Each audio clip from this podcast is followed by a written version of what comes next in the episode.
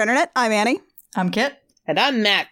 And this is I Will Fight You, a podcast where we've been turning opinion into stone cold facts since 1986. Today's fact Bangarang. Bangarang. it's just bangarang. It's just Bangarang. Shout out to my lost voice. We weren't particularly clever on the evening we were trying to come up with the fact for this episode, so it's just bangarang. This has basically just been in our list for like literal years as I want Kit to talk about Hook. We finally came around to it. Because this is our Christmas episode, and Hook technically takes place over Christmas. Listen, if Die Hard is technically a Christmas movie because it takes place over Christmas, then so is Hook. Hook at least has like not direct Christmas themes, but at least Christmas adjacent themes. It does. Love, family, etc. Gay pirates. Gay pirates. That's a Christmas theme, right? it's an always theme. So we're going to have to do some background on this one because Hook is technically a sequel to Peter Pan, but not the Disney like animated Peter Pan. It's mostly a sequel to the book Peter and Wendy by J.M. Barrie. It came out in 1991. It had a really, really long production cycle. Spielberg started developing this idea in the 80s, entered pre production in 1985, and then Spielberg, quote unquote, abandoned it, which was because his eldest son was born and probably making a movie about a business oriented dad who neglects his children was a little too on the nose for him. Which is especially funny because he wrote it about the relationship between himself and his own dad. Which is like, wow, Spielberg writing a movie about working out his contentious relationship with his father? Really? Spielberg? I don't see it. Shock, awe, amazement. he eventually comes back to the project in 1989 after they had already attached a different director, but I guess Robin Williams and some of the other people attached to the project didn't like this new director, so they were like, hey, Spielberg? Steven? Hey, Steve. Steve, listen. Steve, back. Steve, come back. Steve, please. and he says yes in 1989, and then the movie comes out in 1991.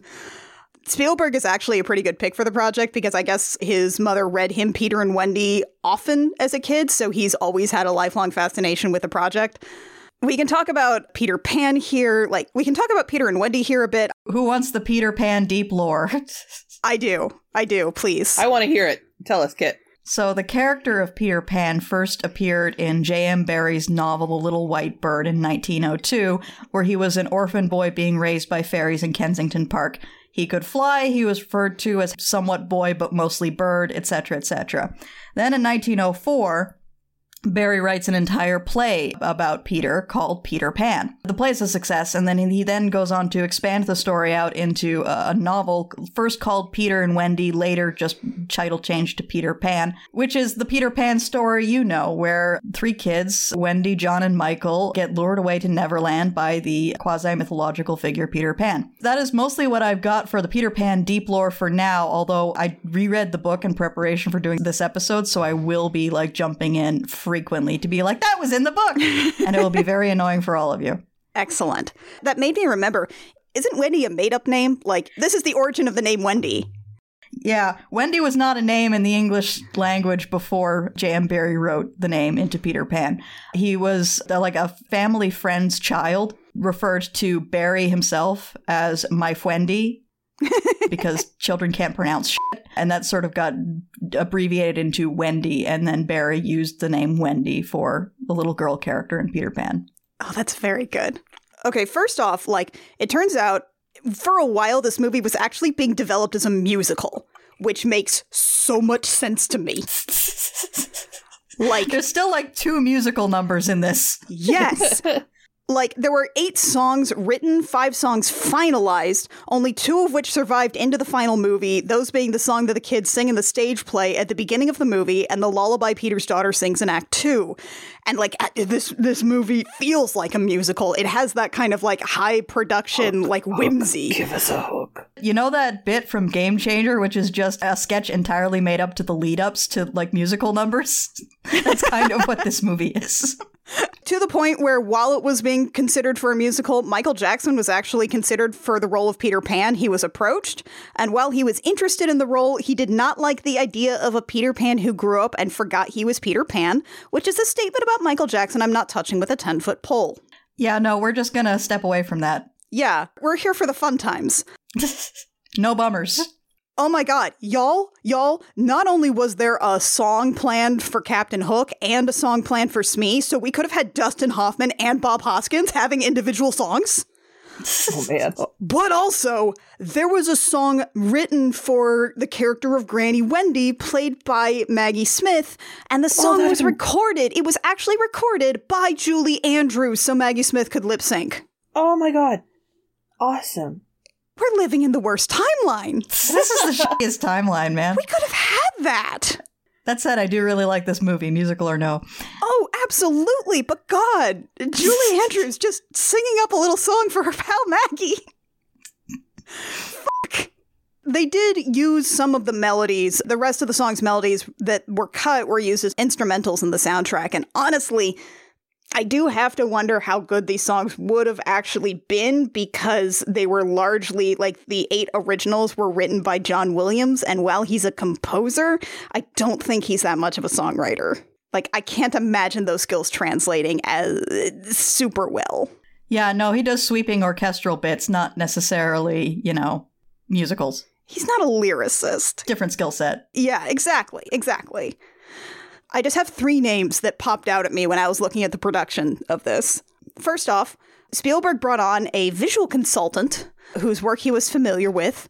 It was John Napier, and Steven Spielberg specifically said, I really like your work on cats.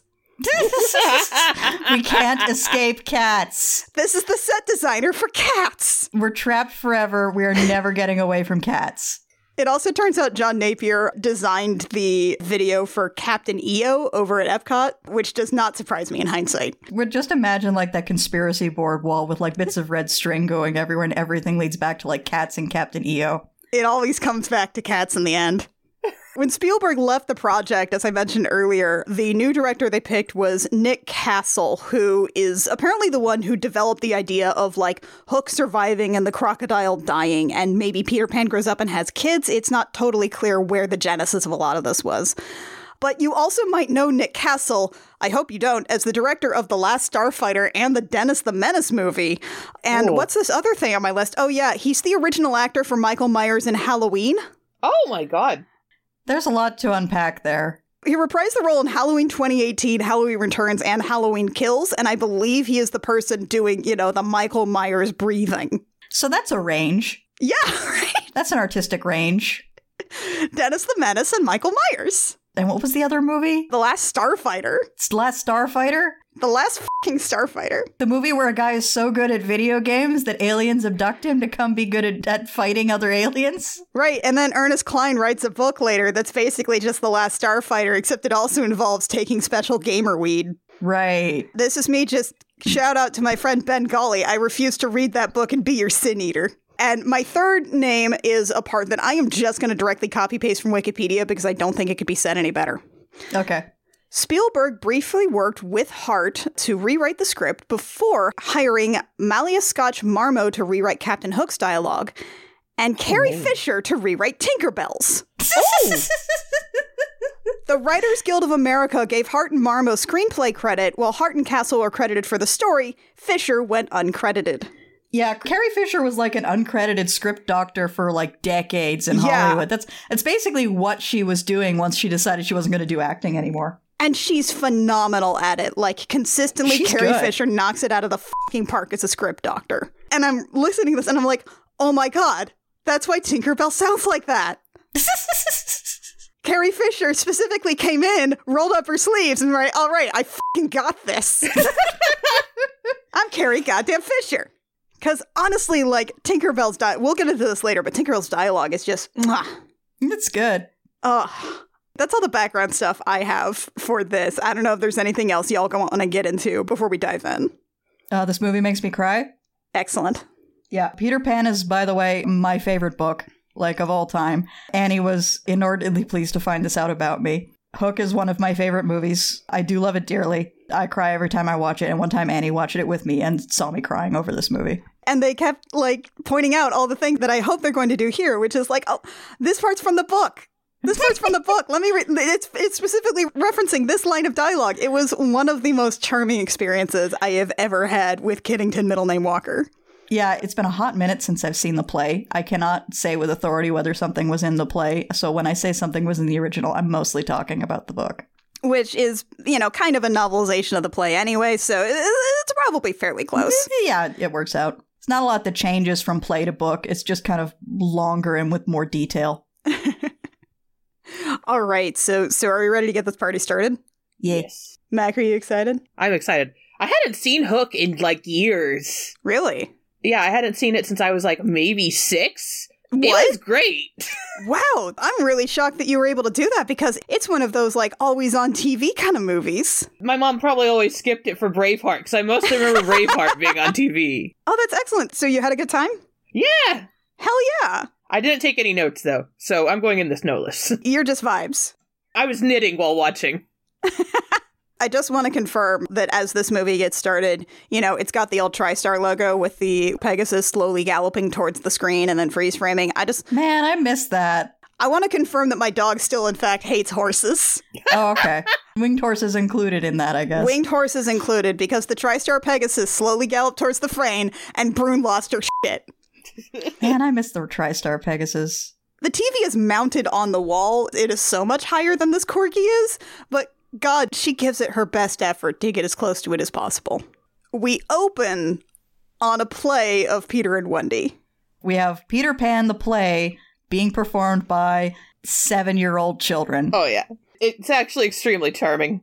Yeah, it's the most charming way to watch Peter Pan, really. Oh, yeah, you've even got like the teacher prompting the lines and asking the kids to be louder so the kids start shouting at the top of their lungs. It's really cute. It's really cute. The part of Wendy, of course, is being played by Maggie Banning, who is the daughter of out in the crowd, Moira and Peter Banning. Peter Banning, of course, being played by the lead of this film, Robin Williams, who was quite possibly the greatest dramatic actor of our age. Mm-hmm. Agreed. I stand by that. I, Yeah. I stand by you. And Moira is well, we'll we'll get there. Just a quick note here the room set, like Wendy's bedroom that they put together for this little stage show, looks exactly like the real bedroom later, which is a delightful little detail. Yeah, it's good. It's real fing good. As they are watching this play, which, by the way, this is like what, the first scene, maybe? Yeah. Yep. Peter's phone rings, which I need you to understand that in like 1991 and basically like between 89 and 91, we're talking about having a cell phone is a big weird thing to have, and it is the size of a brick, It's It's the kind where you need to extend the antenna and flip the keypad open. which he will do dramatically later on. It is ridiculous for someone to have a cell phone. It is the slight evolution of someone having a pager as like a business pager. Yeah, and specifically leaving it on during a child's play is a hell of a thing. Yeah, this is rudeness before this kind of thing was a common rudeness. And Peter, of course, takes the call because that's the character he is in this movie. Yeah. Peter Banning is a high powered lawyer dude who does property development deals and does not pay attention to his children when he should. That's the characterization for the first act.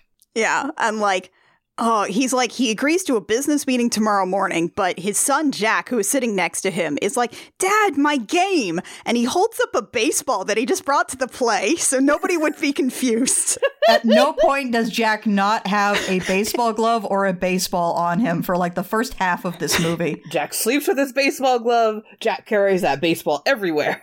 This is his security baseball. He brought it to his sister's place so he could think about baseball. Peter says, like, okay, well, let's make it a, a quick meeting then. And he, like, puts his hand over the speaker and he whispers loudly to Jack, I'll be there. My word is my bond, which is such a phrase to say to a child. It's a thing you say to a child. A normal thing. Yeah, that's a normal thing to say to a child. Gosh, we go to the baseball game the next day. I do want to quickly add that at the end of this scene is one of the two musical numbers in this movie, Oh, yeah, yeah, yeah. which is a song called I Believe We Don't Want to Grow Up. I want to be like Peter Pan, I think is what it's. Okay, yeah, and it's just these kids okayishly and singing and dancing along to the song up on the stage. I do want to point out that appa- what from what I've been told, the children's choir are performing this song. Not the actors on stage, but the actors performing the song. Taliesin Jaffe of Critical Role fame and every anime ever is in there somewhere. I've heard. Oh, how about that? Anyway, baseball. That is a weird coincidence. He was a child actor. we go to the baseball game, which is like a little baby baseball game. These kids are like what, nine?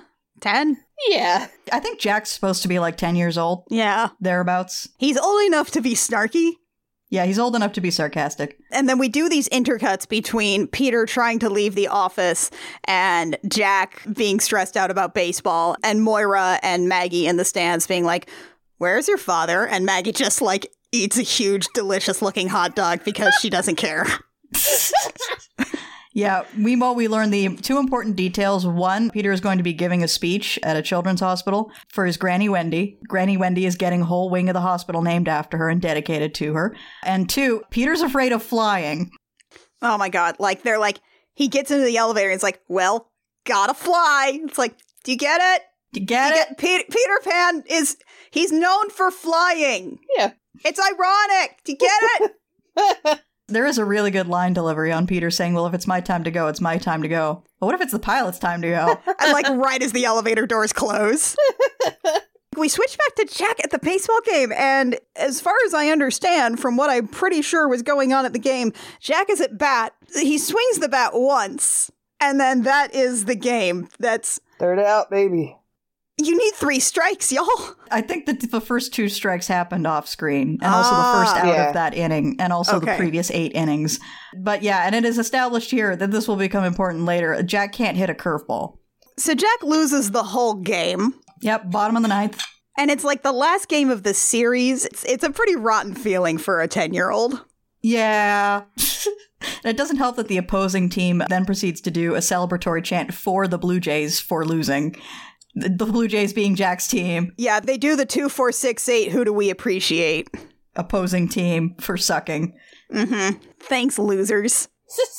Which, look, I remember when that happened in like little kid soccer. It always sounded stupid then, even as Yep. a child. Also, at, we find out like that Peter has sent ahead some guy from the office to tape the parts of the game that he is missing. This does not go over well with literally anyone. No. Especially because, like, this isn't even a guy who knows the family. He's like, Hi, Mrs. Banning, which one's your son? and of course, Peter arrives at the stadium. And it's empty. Yeah, completely empty. It looks abandoned. It looks very much like, why, no one's played Little League here in 30 years, not since the accident.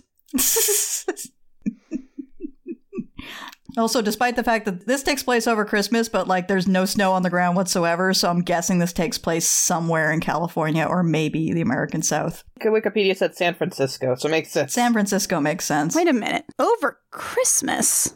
There is no baseball that is still playing by Christmas. They said it was the Santa series. Maybe that's something that they made up so hmm. that they could have a baseball game in December. Well, I mean, Jack does love baseball more than life itself, so. Yes. That's the baseball game. That's everybody's business taken care of. We have to fly to London now, and we're flying Pan Am. Hey guys, remember Pan Am? Pan Am was an airline, and it was actually already out of business by this point when they made this movie, but they wanted to do the joke, okay? like, Pan Am! Do you get it? Get it's it? like Peter Pan, and it's like, do you get it? There's some very on the nose things in this movie, and I can't find it in me to be like upset about any of them. It's a movie where pirates fight lost boys, okay? mm-hmm. but they're allowed. Yeah. Also, I guess that means they didn't have to pay anyone for the use of the Pan Am logo. oh, Oh, yeah. Also, we go into the plane. We have a scene inside the plane, and my God, the seats are so spacious. Oh, there's such big seats. Oh, everyone looks comfortable. And I mean, it's like, you know, 1991 comfortable. So the plane's probably super shitty, and somebody's probably allowed to smoke. Oh yeah, people are definitely still allowed to smoke on this plane. However, despite the fact that the air is blue, the seats are nice and large and you can actually hear each other talk. Yeah. Oh. Oh. I, um, Those halcyon days. anyway, Anyway, the plane's going through some turbulence, which has Peter distressed. he thinks he's gonna die. Yeah, he is like gripping his seats and he can't even focus on his tiny business laptop thing nope. with a little bitty LCD screen. And then Maggie pops up with a drawing and says, Look what Jack drew. And it's a drawing of the plane crashing, and everyone has a parachute except for Peter. There's some great fire, too. Oh, the fire's so good. Oh. There's some great blending in there with the markers. Good job, Jack. he's got a future. And Peter's like, why don't I have a parachute? And Maggie just kind of like, I don't know. And heads off while Moira turns around and goes, You need to talk to your son. she says, You're not going to die without a telephone and a fax machine. And he's like, I got the telephone in the briefcase. I'm halfway there. So Moira and Peter exchange seats because they're in two rows next to each other. And Jack, meanwhile, is throwing a baseball over and over at the airbag compartment and making a really loud thunk, which makes him the enemy of every single person on this plane. Yes. Oh, yeah. Multiple people on this plane are fantasizing about murdering that child. Yeah. But Peter tries to ignore this and is also like, oh my god, don't throw that. You could break a window. And Jack's like, what? They're double lined. It's the double layered. You can't break him. And he actually smacks the baseball against the window, which Yeah. gives Peter a panic attack. He tries the my word is my bond thing again, and Jack is clearly not buying any of this. Yeah, he says, yeah, a junk bond, which I guess he's old enough to know what those are. I feel like that's probably something he has heard his dad say or something. Oh, probably. At some point, he does, in fact, throw the baseball at the ceiling again, and it does, in fact, break open the airbag compartment. Yeah, the, the masks, like the oxygen masks that drop down and they tell you to put yours on before assisting a child, those drop down. Yeah. Peter freaks out, screams at Jack to stop being a child, and Jack is like, I, I am a child? Like, which is the proper response? Yeah, it is. Yeah, which is the proper response when you're 10. So the plane lands, we arrive in London, and because they're going to go to the ceremony for Granny Wendy, they're staying at Wendy's, so they're going up to her apartment, to her house. At one point, uh, Moira corrects Peter and says, no, no, it's number 14. Number 14 is the number, is the street number of the house from the books. Hell yes. Yeah, the reason Wendy still lives there is because in the last chapter of the book, Wendy's husband bought the house from Wendy's dad, who was not up to all the fing stairs, uh, and her mother was dead by that point. so that's why Wendy still lives there, is that she and her husband bought it from her parents. That's wonderful. Yeah, that is explicitly in the book. I've heard people complain about this, and it's a dumb complaint. It sounds like this is maybe the first time that Jack and Maggie have met Wendy, because they talk about first impressions. They did say that they hadn't been back in 10 years, which makes sense if Jack's 10. That's true. It's very confusing because at one point, Wendy says how much you've grown in a year. Yeah. And yet, at other points, they're talking like they haven't been here before. I think what the deal is is that Moira and the kids have been coming every year, and Peter hasn't been for 10 years. Huh. Maybe? Oh, that makes sense. Maybe she's brought Jack or or maybe they've just sent pictures like school photos or the important thing I guess is that Peter has been away for a long time. Yes, Peter was supposed to visit every year, and he hasn't. He hasn't been here in 10 years. Also, the housemaid is named Liza, who is also the name of the servant from the book. Oh, okay. The Darlings had one servant, if you don't count Nana as a servant. Nana was, of course, the dog nurse. Yeah. Not a nurse to dogs, but a dog who was a nurse. So Liza was the name of the house servant they had Oh. in the book. Neat. We also run into Toodles.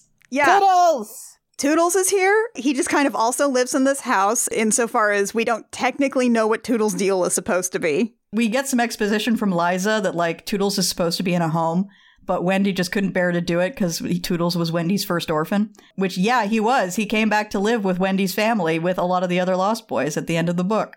Excellent. Yeah, no, Toodles was one of the Lost Boys. That will come back in Act Two. But the important thing for Toodles right now is that, well, everybody thinks he's he's, you know, Senile. not doing so hot. Yeah, they think he's senile, and they always put it as the colloquialism he's lost his marbles. Toodles himself keeps saying, I've lost my marbles. And he's like physically looking for his marbles, like checking under chairs and stuff. And everybody's like, I'll say. Yeah. Readers of the book or people who are familiar with the story may be wondering, oh, if Wendy's here and Toodles is here, where are John and Michael? Well, here's the thing. Yeah. Women of that generation tended to vastly outlive the men in their life, and that's not even accounting for the fact that there were two world wars in between the story of Peter Pan and the modern day of this movie. Yep. Ah, right. John and Michael are dead. Right. That would do it, wouldn't it? John and Michael are almost certainly dead. And they are in London, where the Blitz was. Yep. Yeah, so if they weren't killed in World War One, where an entire generation of young people was functionally wiped out, then they were probably killed during World War Two when their house got bombed. And if they weren't killed then, they are probably dead of old age because they drank and smoked like people born in the 1900s. You know, they never actually bring up like John and Michael aside from just as like references to when they were kids. So, yeah, no, that makes a lot of sense actually. Speaking of the three children, Dame Maggie Smith is here. Dame Maggie Smith is here, you guys. Dame Maggie Smith is here. She's Wendy. Oh, ah, she's so good. At playing way older than she was at the time. Because Wendy here is in her probably late 80s, early 90s, and Dame Maggie Smith was not that old when this movie came out. No, but like she really just inhabits. Yeah, she's got a presence when she Oh, shows up for the first time. Oh man, like I love the way that they shoot Maggie Smith in here, where she is always framed as both a matron, as an elder, and also as like almost the one that got away. Yeah. Maggie Smith and Robin Williams both understand that these are two characters that have a very closely knit history where they are wildly important to each other, even if Peter doesn't know this at the time. hmm And she's almost always framed almost ethereally, like she's Yes. more than just a normal person. Mythologically, one might say. Absolutely. Ugh, but I mean, she's still able to sort of inhabit that role of like a grandma, of this lovely old lady who just wants to like look at your school pictures and talk about how big you are. And force feed you food because you're definitely hungry. Yeah, Liza's been cooking for a week. There's so much food. And they're like, oh, well, Peter, what do you do now these days? Jack jumps in and he talks about being a lawyer and he uses a whole lot of like nautical metaphors. Comes in and blows them out of the water, etc., etc. And then we have the line that I think is in like every trailer, or at the very least, it's a very, It's a very trailery line. this is an important line. Yeah. Yes. And Maggie Smith turns to the camera and she's like, Why, Peter, you've become a pirate. and the camera like lingers on her for a few seconds. Yeah, this is a Spielberg movie. Yeah. Oh, it's such a Spielberg movie. So there's a brief scene where Peter goes up to the nursery, which is the nursery from Peter Pan. You have a moment where he's sort of looking at a painting of Captain Hook's ship, the Jolly Roger, up on the wall, and sort of a very ominous panning over the painting itself, and he seems spooked by it. And then he goes over and closes the nursery window, and we get a lingering shot on like the latch of the nursery window, which is shaped like a hook. it's shaped exactly like a hook hand hook. Yeah. I mean, that becomes important later so that you know that, like, the window latch looks like that for a moment of tension later, but also, like, it looks like Captain Hook's hook. We're just, Yeah. it's a Spielberg movie. They're having some fun with it. They do this bit where also after he's done that, someone calls his name from downstairs and he instantly pivots, sets his hands on his hips. Like he does the Peter Pan pose, and then he just like falls back, and then the, his his posture just collapses, and he falls back into Peter Banning. Into middle aged Peter Banning, mergers and acquisitions lawyer who's dabbling in land development. And then Peter has to take a phone call, which while he is taking this business call, the kids are being loud and like just playing. This is the most actually dad real life thing in the world. Oh my god. The best part is that Moira, you hear her in the background being like, that's a portable phone and there are nine rooms in the house. Yeah, he does not need to be in this room.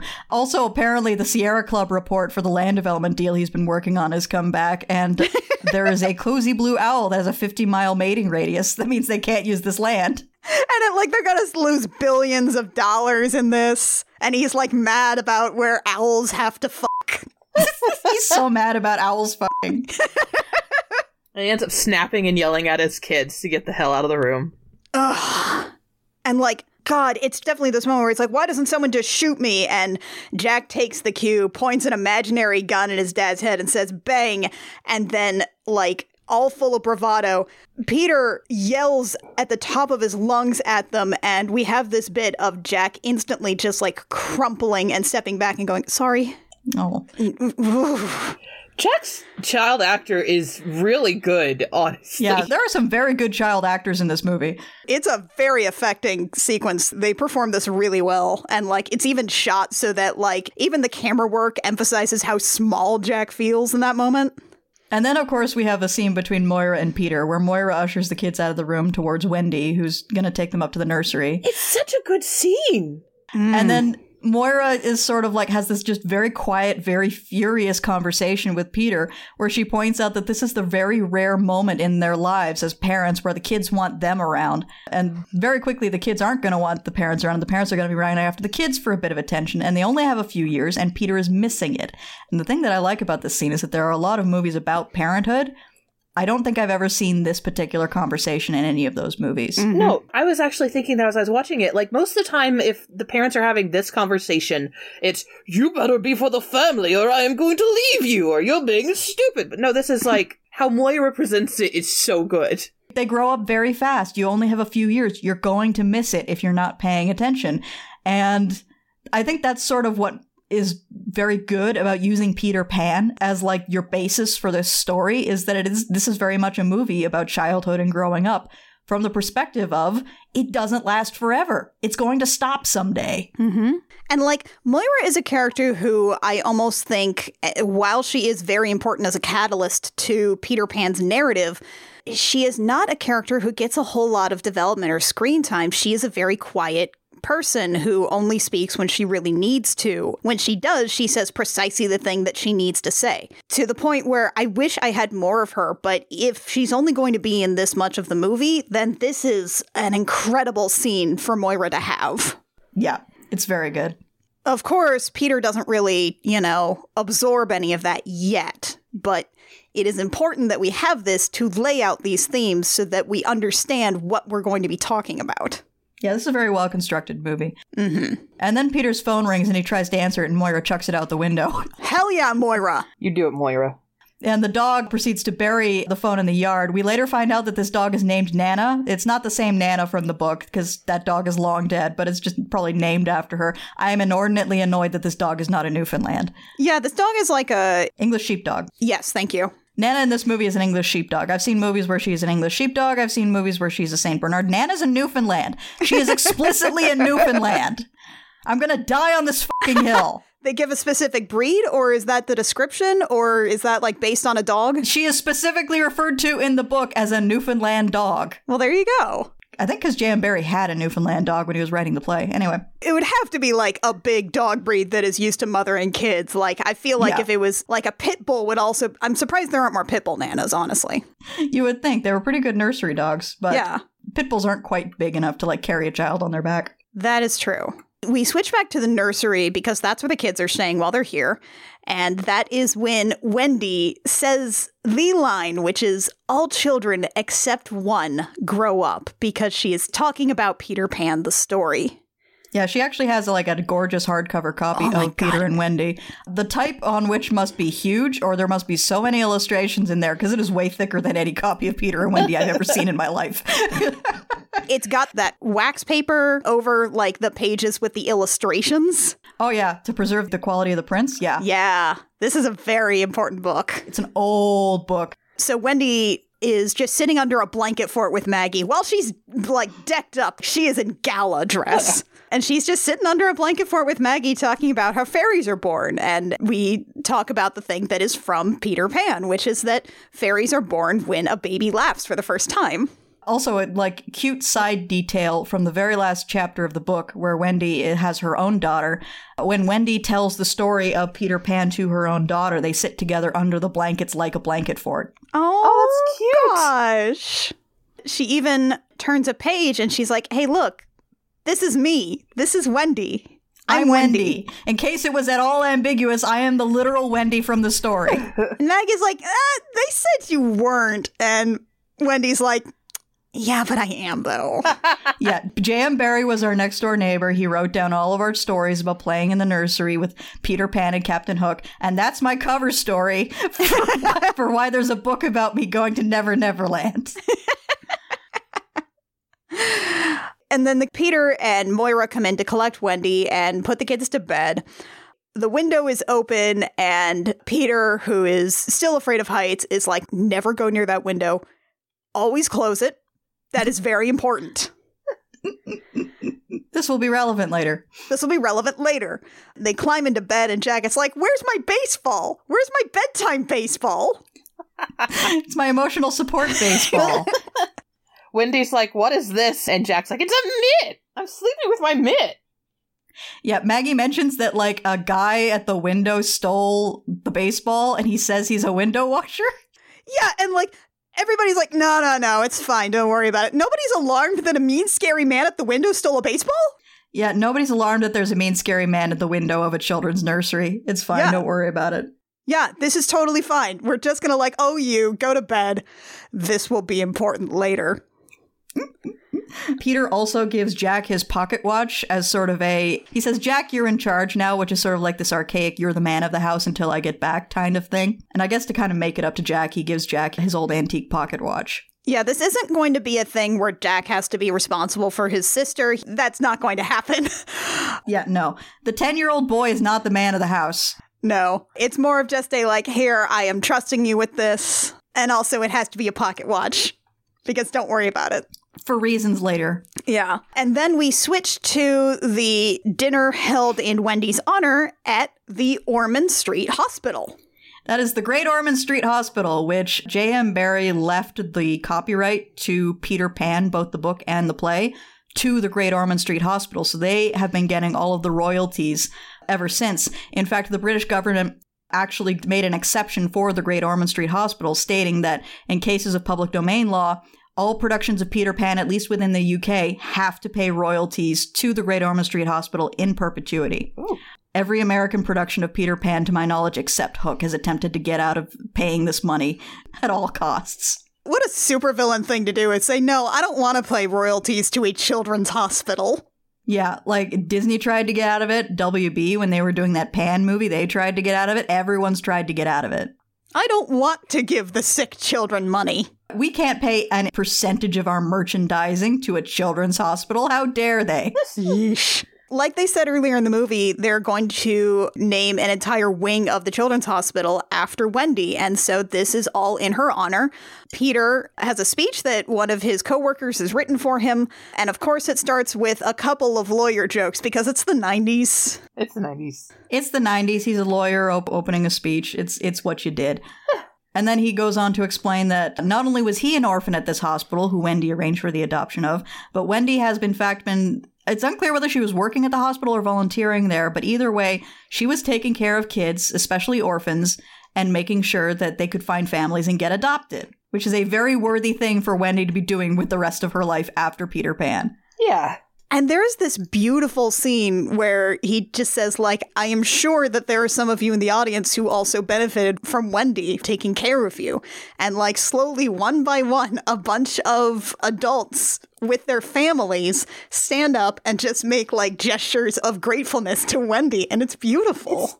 It's so good. Then the whole crowd stands up and it's just like it's not even applause. It's just a moment of silence and appreciation. And it kind of reminds me of that speech that fred rogers gave once where he just said like let's just have a minute of silence where you think about the people you love and the people that you are thankful for. And everyone did it and it's beautiful. And obviously i'm tearing up. It's very sweet. I'm tearing up, Annie's tearing up, Mackenzie's probably tearing up, Maggie Smith is absolutely tearing up.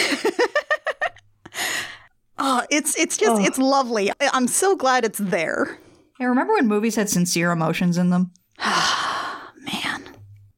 and we cut back to the house where there is something amiss. There was an incident at the dinner where, like, Yeah. Wendy obviously looks to feel a bit faint. She can tell something's happening. At the nursery, you can see that hook shaped window latch slowly creaking open. That's why we lingered on it last time. Nana starts barking outside. Toodles, who is on the couch downstairs where the Christmas tree is, rises and starts barking too. But that word, but the noise he makes starts turning into hook. And then he exclaims it and repeats it like he is remembering why that is an important word, why that is an important name. And he stares at a ship in a bottle, that looks exactly like the Jolly Roger. which looks exactly like the Jolly Roger from later in the movie.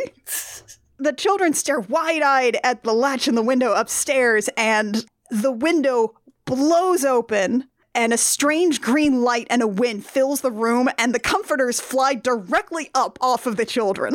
It's very creepy. It's very well done. Yes. It's very well done. I mean, it's creepy, but in like a sort of a goosebumps children's horror story creepy. Yes. yeah. This is not a danger to children. This is a bad man is coming.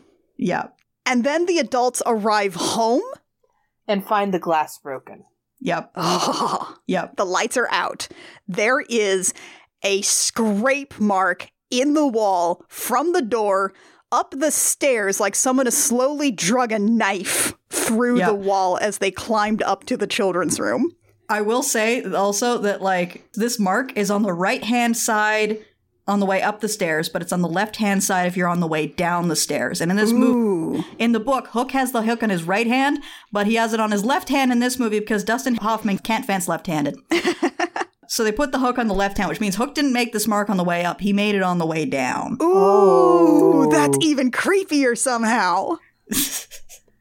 He went right into the nursery, took the kids, and then went through trashing the fucking house. Oh my god, that's right, because the window's open from the nursery. Oh my god, that's where he started. Oh shit. Yeah, that's so creepy. Oh my god. That's incredible. Oh, and like they I was watching this scene very carefully and holding up both hands, trying to figure out which hand was the hook on.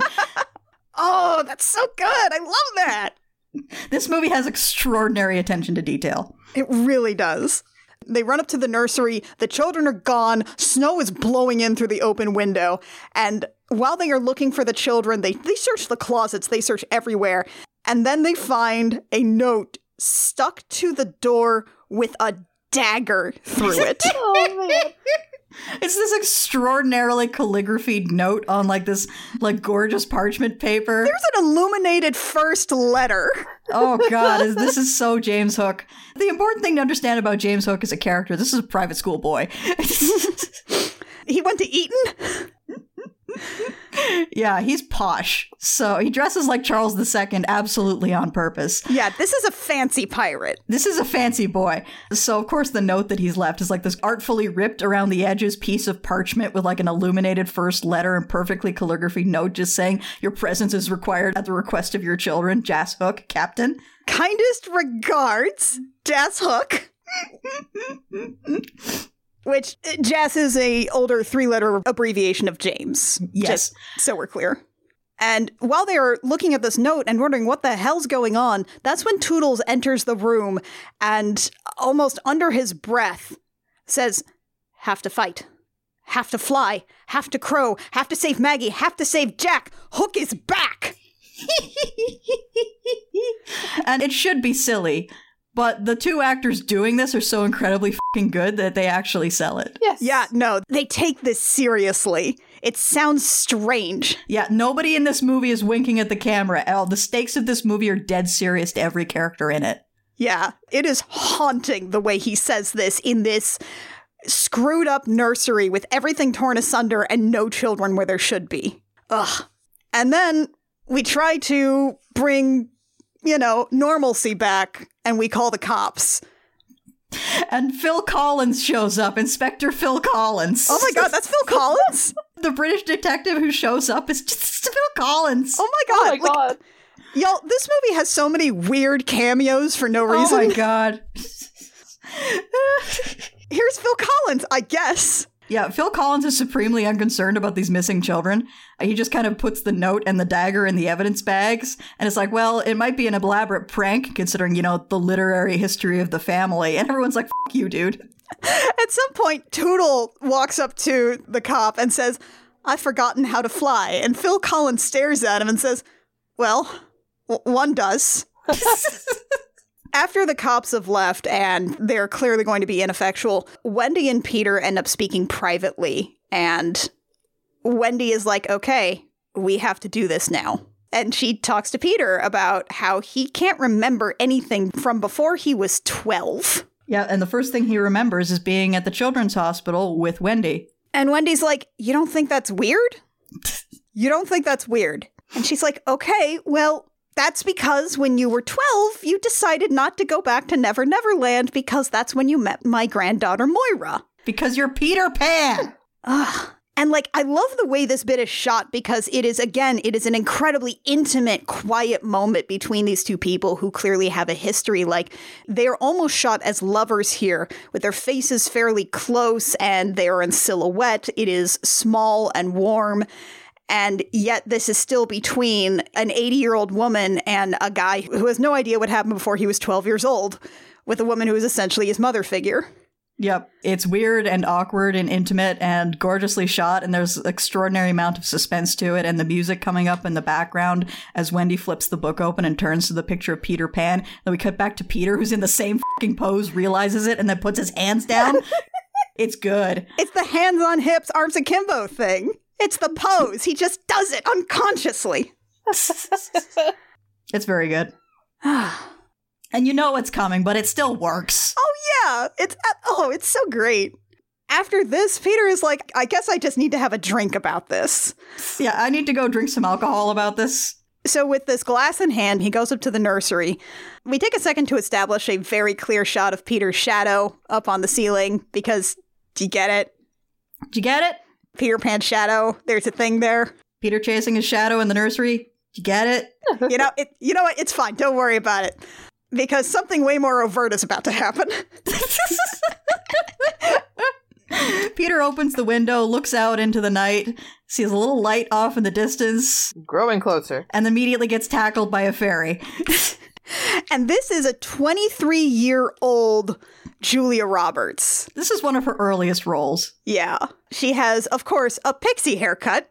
Yes. Why wouldn't she? Why wouldn't she? She flies around the room. At some point, Peter calls her the firefly from hell. yeah, he's pretty convinced this is a very large insect in London in winter. What I love about, first off, just her lines in this scene and in the rest of them is that Tinkerbell does not speak like a normal person. She speaks like a fairy tale character. And Julia Roberts throws all of her lines in with this musical storybook cadence, no matter what she is saying. And I really, really love the way that she is written here. Yeah. In the book and the play, of course, she only speaks in the, a language that sounds like the tinkling of tiny bells. But that was a conceit for the play because it was very difficult to get someone to throw their voice onto a tiny light on the stage that was being cast by a guy with a candle and a mirror. and Peter has always been able to understand what Tinkerbell says anyway. So to have her just speaking to him in English is fine. And like she says things like, "Oh, I'm Tinkerbell. If less is more, there's no end to me, Peter Pan." yeah, it's, it's a good fucking line. Ugh. At some point, she tries to be like, "Oh, it's you. It's Peter Pan. Remember, Peter? The world was ours. We could do everything or nothing. All I had to be was anything because it was always us." Tinkerbell is and always has been in love with Peter. Mm-hmm. It is this wonderful musical language, and I adore it. It's very good. She's immediately like, All right, let's go get your kids. Let's go on an adventure. We're gonna go get your kids back. Let's go. she tries to throw pixie dust on him and he sneezes, and the force of it ricochets her back into the dollhouse where she starts crying because fairies only have room for one emotion in their bodies at the time. They're so small. They're so small, they can only have one feeling and they feel it with their whole bodies. Yep. and what she feels now is sad because Peter really doesn't remember her. It's very cool to watch her. And the, uh, Julia Roberts as Tinkerbell is more convincingly tiny in this movie than like any of the Ant Man characters are in any of their movies. because what they did was they built these gigantic sets for Julia Roberts to act in as Tinkerbell that looked convincingly like a dollhouse blown up, or a lantern blown up, or a clock blown up, or a bottle blown up. They put a lot of effort into like making her look teeny tiny and giving her that space to act in and it works because like you at no point are you like that's tiny julia roberts. You're just like oh that's tinkerbell oh yeah and like the dollhouse in particular looks like a dollhouse. There's even some like mismatched barbie doll style dolls in this dollhouse that don't match the furniture or the proportions of the room. Yeah they're just big mannequins and they're so good. Ah. Even the weave on the tiny carpet that she's lying on yes. is big and chunky. And they do the thing where Peter's like, this is ridiculous. I don't believe in fairies. And she's like, don't do that. don't do that, man. Every time someone says, I don't believe in fairies, there's a fairy somewhere that falls down dead. And Peter, being an asshole, is like, I don't believe in fairies. And she does this big dramatic collapse, falling down the stairs of the dollhouse. I don't think she's actually, like, it's possible that she's actually dying here. It's possible she's taking the piss. Either way, it's good. Mm-hmm she is just doing this big dramatic collapse and he's like oh my god i killed her. Oh no. And then she instructs him to clap his hands if he believes in fairies to save her life. Another callback to more the, the play, play. than the book. That's from the play. You do that. The kids in the audience will have to clap because they believe in fairies to bring tinkerbell back to life. And then the adults end up doing it too. Because you have to bring tinkerbell back to life. Yeah. It doesn't work as well in the book, No. but it works really effectively in the play. There was a Peter Pan movie back in like the aughts, I think, where in order to try and translate that, they had a big thing where like all the Lost Boys and all the kids are like trapped and they're all chanting extremely loud, I do believe in fairies. I do. I do. As like this big dramatic thing to bring Tinkerbell back. Does not quite work. No, but it is at least an attempt at translating the energy of an audience because th- there's very little that can. Yeah. And so Peter claps despite himself because he doesn't want a fairy's death on his hands. he is so drunk. And Tinkerbell, who by the way has like superhuman strength, she can just punch things with regular force. She can punch things with the full force of a Julia Roberts. Yeah, she knocks him out. He falls back onto a blanket, which she gathers up into like a little knapsack, like a little bindle. And it's just like, all right, buddy, let's go. Off we go. And she flies off, trailing fairy dust the whole way. And there's a kissing couple on a bridge with like the clock tower from Parliament up in the background, Big Ben. And as she flies over them, the fairy dust filters down on them and they start floating because they have happy thoughts. And that's actually Carrie Fisher and uh, George Lucas. yeah. Well, also, the thing about the happy thoughts is it's kind of funny that so many adaptations take that at face value because in the book, when they ask Peter how he flies, and he says, "Oh, I just think happy thoughts and they lift me into the air." He is taking the piss. he says that, and then they try, and he's like, "Haha, I'm just fing with you. You need fairy dust." So it's good that it's in this movie because it serves a very important narrative function that nar- happy thoughts make you fly. But it is funny to me that that keeps being taken at face value in every Peter Pan adaptation. It's a bit like how in the original A Visit from St. Nicholas, they're like laying a finger aside of his nose, giving a nod up the chimney he rose.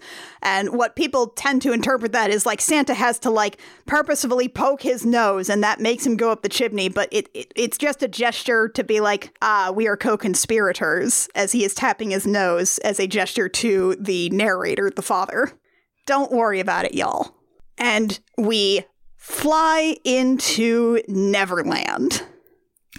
Which, oh god, the matte paintings in this movie are so fucking gorgeous. Okay, you know what my favorite thing is about the Neverland in this movie? What's that? Is that the water is clear. You can see very far into the seawater. It's a beautiful blue, and also it is just a facet of the landscape as a topographical thing that there is a compass rose with a big end pointing north in the landscape in the water, and it's my favorite. Oh yeah, the compass rose is absolutely fantastic. I love that so much. Ugh, and I think there's even like some kind of feature underwater where it almost makes a rectangle like barrier around the edges of Neverland. You never quite see that clearly, but the compass rose is there in the sea, and I love it. Peter wakes up with the world's worst hangover, rips a hole in the blanket, and the first thing he sees is a clock, which is spinning wildly. And then he rips it open further and he sees that the clock is being held in the mouth of a gigantic taxidermied crocodile. And then he rips it open further to reveal the most gorgeous Ren Fair style pirate town set I have ever seen in my life. Ugh, like most of Act Two was shot on an enormous series of sound stages, and the pirate set is one of my favorites. There is so much work to make this place as busy and crowded as possible, and every single extra on this set is doing something at any given time. Oh god. Hey, remember when movies were shot on sets that physically existed? Sometimes it feels really, really soundstagey, but I also feel like in a movie like Hook that is meant to be fantastic and not entirely real, I think you can make excuses for that. it gives like the environments this sort of dreamlike storybook quality that I'm absolutely fine with. Yeah. And also just like the craftsman like there's so much detail in all of these sets that like I don't mind that they look kind of cartoony. Mm-hmm. Peter wanders through this place, and you know, he's surrounded by a bunch of adults, so he's not entirely like cognizant that something's very different here. yeah, at one point he checks in, but, like he asks for directions from a really drunk, passed out sailor, and the sailor, of course, does not respond. And Peter's just like, "Wow, that is so real." Not only do I not think he realizes where he is, I don't think he knows like that he's anywhere. I don't think he's cognizant of his surroundings at all. It's like, does he think he's just been like dumped into the middle of the Pirates of the Caribbean ride at Disneyland? Does he just think that parts of London look like this? He might. He is distinctly American. He's then accosted by some pirates who are like, those are some very fancy shoes. Which they are. I want them. He's wearing Armani dress shoes. So they immediately like kill him and get me the shoes. At which point Tinkerbell thankfully zips in and beats the crap out of all these other pirates. Peter then says, Are you related to Mighty Mouse? Which, audience, that was a dated reference in 1991 when this movie came out. There was like a Mighty Mouse cartoon in the 80s, I think, was the most recent Mighty Mouse there was. But generally speaking, Mighty Mouse is a character from like what, the 30s? Like, I think Fleischer made some cartoons. My main knowledge of Mighty Mouse comes from like the 50s and 60s. Yeah, like he he was that is I don't know who he, he was attempting to reach with that one. I feel like that was an ad libbed line. Robin Williams did a lot of those in movies. Yeah, he's kind of known for it. But they kept it in because somebody thought it was funny. and so Tinkerbell beats up some pirates, gives him some of their clothes, and does this like lightning quick coaching him through a disguise and how he is supposed to carry himself to to pretend that he is a pirate. At one point, he growls really loud. Another pirate like jumps aside and goes, "Hey, how are you?" And he's like, "Oh, not bad. You, not bad." And they just keep going. It's very good. Like to Peter's credit, he follows along so fast. She's like, "Your left arm hangs down. You should try dead." And he instantly just like he yes ands his way through this entire thing. Yeah, it's so good. We cut from him to something happening nearby, which is a whetstone where a hook is being sharpened. oh, it's so good the hook gets put on like a velvet pillow, and Smee like Smee, who is the bosun of the Jolly Roger, who is uh, Hook's ship, he's basically Hook's henchman throughout this entire movie, played by Bob Hoskins. Bob Hoskins is here, and everything is better now. Yes! Everything's so good now that Bob Hoskins is here. Everything was already fun, but now it's even better because Bob Hoskins is here. and he leads a parade as a bunch of pirates follow behind the hook, chanting, Here's the hook. Hook, hook, give us the hook. Hook, hook, give us the hook. Yeah, as they head towards the Jolly Roger. hook, give us the hook. And Smee brings the hook up to a darkened closed room, and you see a brief flash in the darkness of a hook being attached to the base of a wrist. There's like sparks and everything. So good. And then Smee is back outside, and he's doing Robin Williams' bit from Good Morning Vietnam. Good morning, Neverland! It is so referential. I love it. and he's like Hook's hype man for the next two minutes. Says a bunch of things the pirates don't necessarily understand, like a man so deep he's almost unfathomable. At some point, when he tries another one, they all laugh, and he's like, Yeah, there you go. Thank you. and then Hook comes out, and everyone's very excited. As am I. Oh, he looks so great. Because it's Dustin Hoffman as Captain Hook. Dustin Hoffman and Bob Hoskins have the same kind of like incredible energy in this movie that the Sanderson sisters do on the set of Hocus Pocus. It is that like these are actors in their prime and they're having a ton of fun just being here. oh god, yeah. It's these are some extraordinarily good actors who have been given full license to be cartoons, and oh boy, are they rolling with it. Oh man, like Hook's very first line in this movie is he raises his arms as the crowd just adulates and turns to Smee, and Smee's like, See how the men favor you, sir? And he immediately comes back with the puling spawn, how I despise them. Oh, he's good. Ugh. Like they wrote Hook's dialogue as someone who is an erudite. He has such linguistic flair. He turns to his men and he says, Well, my stupid, sorry, parasitic sacks of entrails, revenge is mine. oh, it's so good. Oh, I love him. So Hook is building up into this speech about how he's gearing up to have his big war with the Lost Boys. He's gonna bring Peter Pan back. He went into the other world, stole Peter's children. Now they're here. It's only a matter of time until Peter Pan shows up. Oh, but who didn't believe I could do it? And Peter's immediately like, ah, crap. and Hook points out into the audience. There's a stranger amongst you who doesn't believe in me. And he points and he's like, You. And like half the people in the crowd point to themselves. and then Hook wades into the crowd and starts scattering them aside. Not you, not you, not you, not you, you. And it comes down between Peter and some other guy, the other guy being Glenn Close and drag.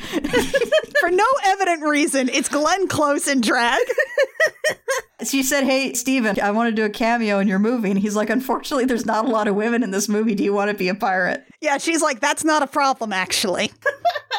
she's got like a beard and everything. She looks great. Yeah. Dustin Hoffman, by the way, like Dustin Hoffman in full hook regalia, getting close to you and like threatening Glenn Close about how Glenn Close's character didn't believe he could do it. And bet against him. Ugh. The pirate starts crying and Hook sentences the pirate to the boo box. Which I believe I referenced at one point in Gem Jammer. I assume so. I mean, it's Hook. There's a lot of hook in Gem Jammer. But yeah, the boo box is a great big chest that they shove Glenn Close into and then drop scorpions into. We never see this boo box again. We have to assume that over the three days this movie takes place during, Glenn Close is still in the boo box. We never see Glenn Close removed from the boo box. We can only assume that she's still in there. If we open the boo box, until we open the boo box, Glenn Close is simultaneously both in the boo box with scorpions and not in the boo box. No word yet on the scorpions.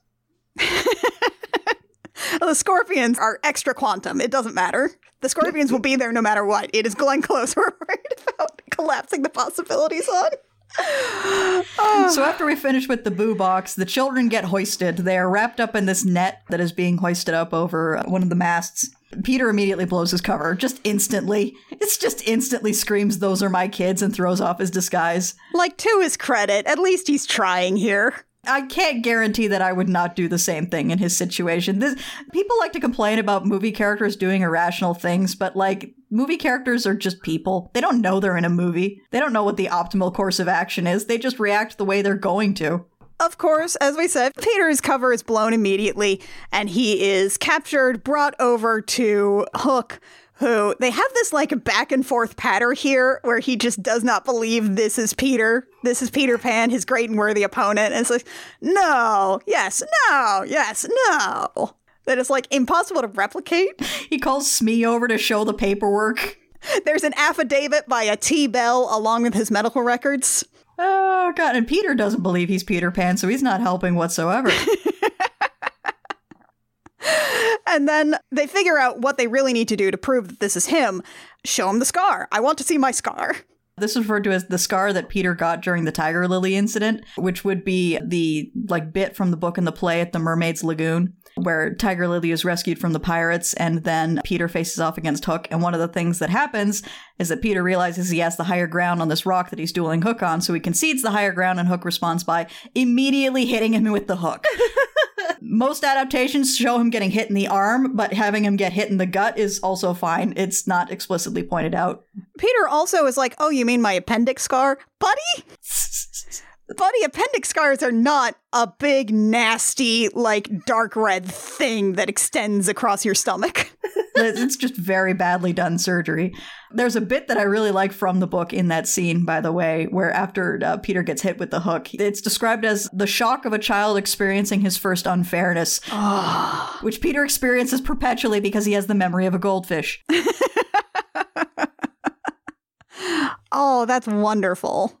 Yeah, the first unfairness that a child experiences, where once you've treated them unfairly, they'll still love you, but it'll never be the same again. Also, have noticed that Hook has these readers on to peer at the scar and this paperwork. I like the reading glasses. They're so good. They're so fucking good.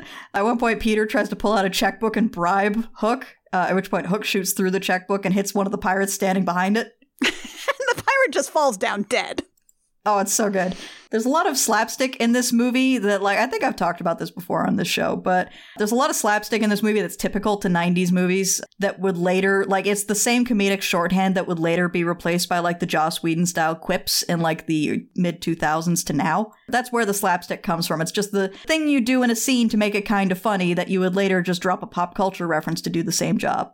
It's also like just a good way to quickly tell you exactly what kind of level of violence we're expecting here, which is like anyone who actually knows like Peter Pan should know what to expect here because it is all a great game. Yeah. But like it is good to tell the audience, yeah, you can just shoot a pirate, it's fine. yeah, it's boring people like to talk about how ooh how gruesome and violent Peter Pan really is. People get killed and maimed and violence occurs all the time. And I was like, yeah, but it's like it's cops and robbers violence. It's a game. Kids just like playing at killing each other. Yeah. Yeah, and like like I love that like that is how Hook always refers to it is he wants a war. And by that I don't mean that he wants like a prolonged like land dispute that will last 4 years and leave millions dead. He wants a war like a big fight. Yeah.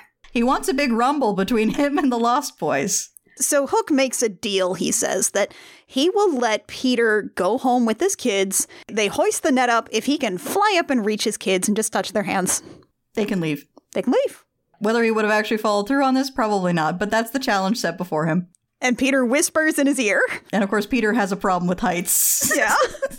and of course, Peter whispers in Hook's ear, and Hook is like, ah, Peter Pan has a problem with heights. And everyone has a good laugh over it. he pitifully starts climbing the mast. And he's like, Could someone give me a hand? And Dustin Hoffman just turns to the pirates and says, I already have. Because, of course, Peter's the one who cut off his hand. For, Peter cut off his hand and fed it to the crocodile. for people who, for whatever reason, are not familiar with Peter Pan. I feel like that's nobody, but here we are.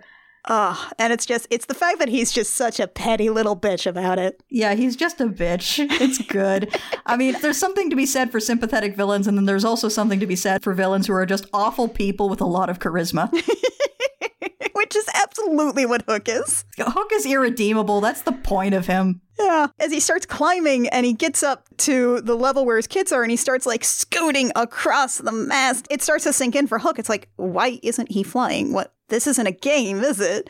And Smee says that Peter's been away from Neverland too long and that his mind has been gentrified.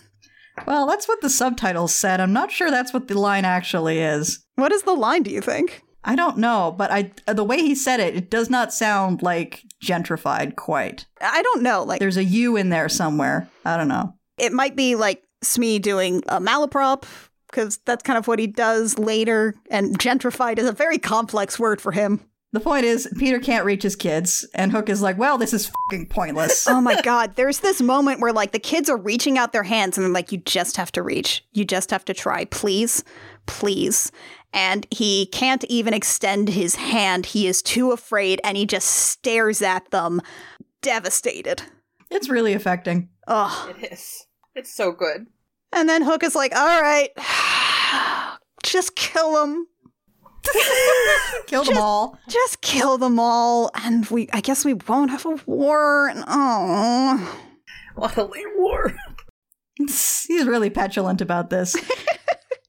Peter is grabbed and tied up and is made to walk the plank, and then Tinkerbell once again comes to Peter's rescue and faces off against Hook. And these two are acting off of each other really well, considering that neither of them is actually here. Yeah, there's definitely a point where they do one of those things like they used to do with like they have filmed Julia Roberts and they just basically have a large projection of a close up of Hook here for her to look in the eye. These two are acting off of each other really well. Dustin Hoffman, especially, is very effectively menacing towards this non existent fairy that he's acting off of. And what's interesting is that it feels like Tinkerbell and Hook regard each other much more as peers here.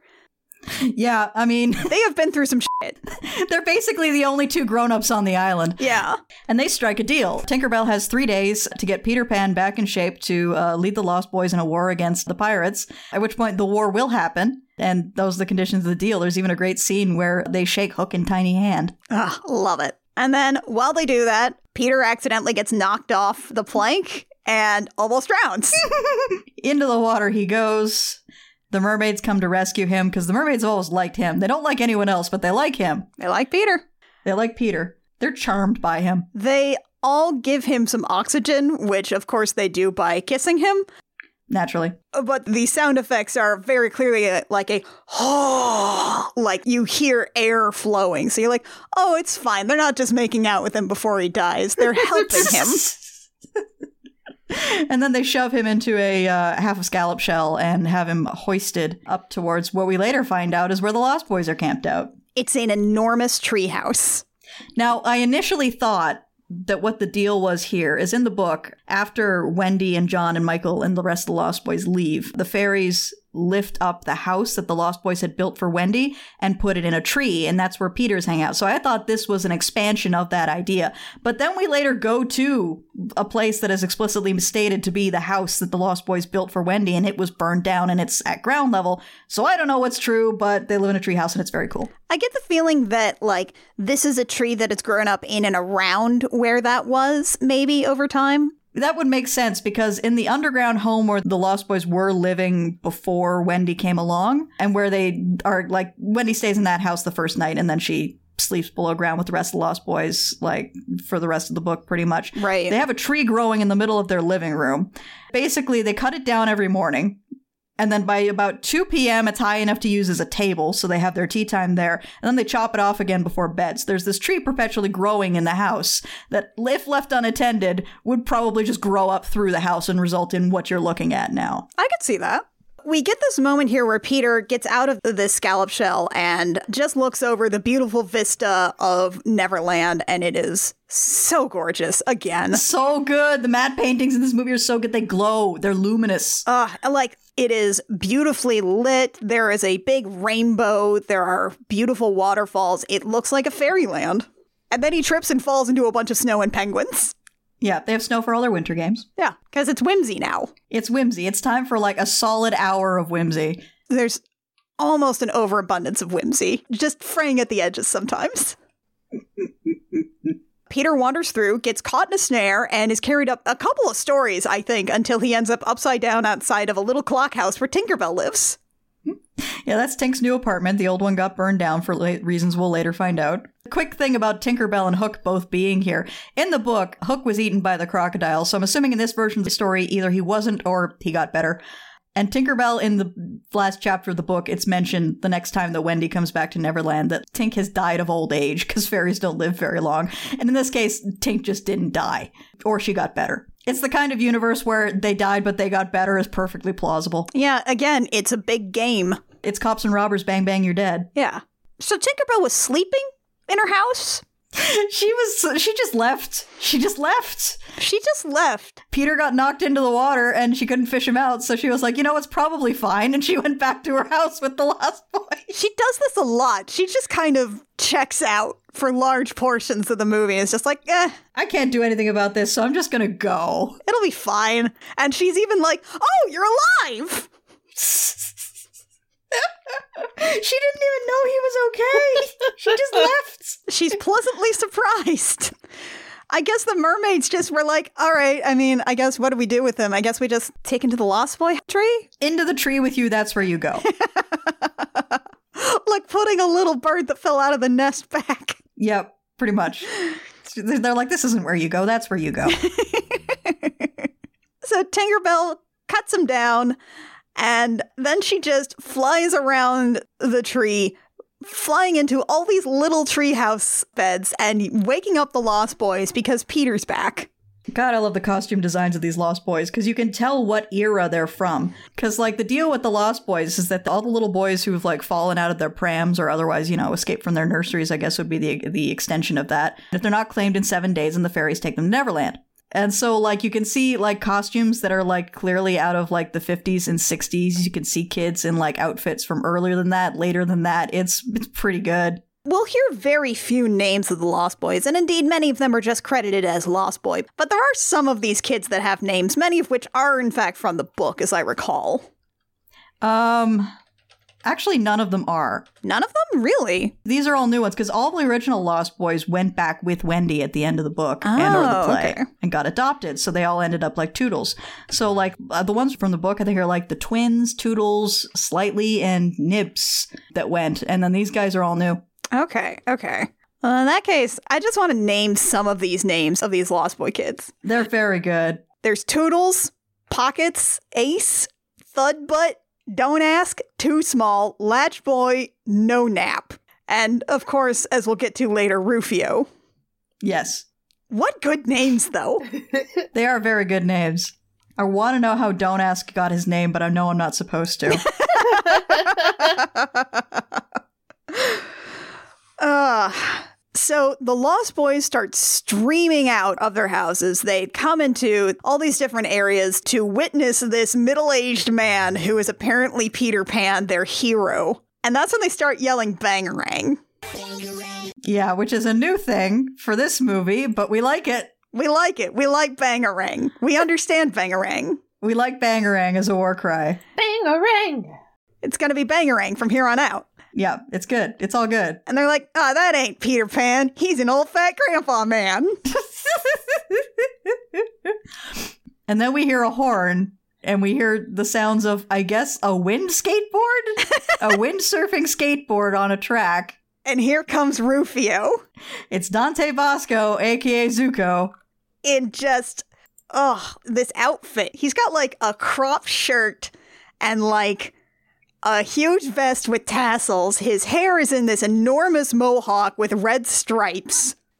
The costume designer of this movie heard you're doing the Lost Boys and just like salvaged some costumes from the vampire movie The Lost Boys and they put they put Dante Basco in that. this is basically like this was definitely a crush I had as a kid, and it's hard not to be a little kid with a crush on Rufio, frankly.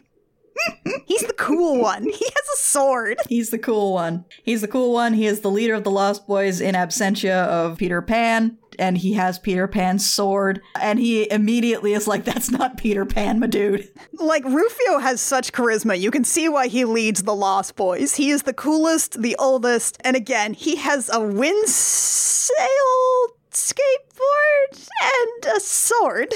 And great big red mohawk streaks through his hair. Yeah, and some killer makeup. Extensive eyeshadow. And Rufio takes a look over at Peter Pan and he taunts Peter with the sword and he's like, Who's in charge here? And as one, this entire crowd of little boys points at Rufio. and he does this little sarcastic bow. And Peter's like, ah, shit, no, no, not really. no. I want to talk to a grown up. And everyone's like, all the grown ups are pirates. We kill pirates. And he's like, but I'm a lawyer. Kill the lawyer. and so we go through this whimsical chase scene throughout the Lost Boys thing. As Peter says, wait, I'm not that kind of lawyer. Tinkerbell is desperately trying to catch the ears of various Lost Boys as they chase after Peter and be like, no, no, no, listen, I have a plan for this. And then it's just like a whimsical chase scene for the next five minutes as Peter just gets chased all over the Lost Boys hideout. There's a threatening skate park half pipe because it's 1991. There's a lot of skateboards, a lot of basketball, there's a lot of graffiti. It was the 90s. There are threatening acrobats.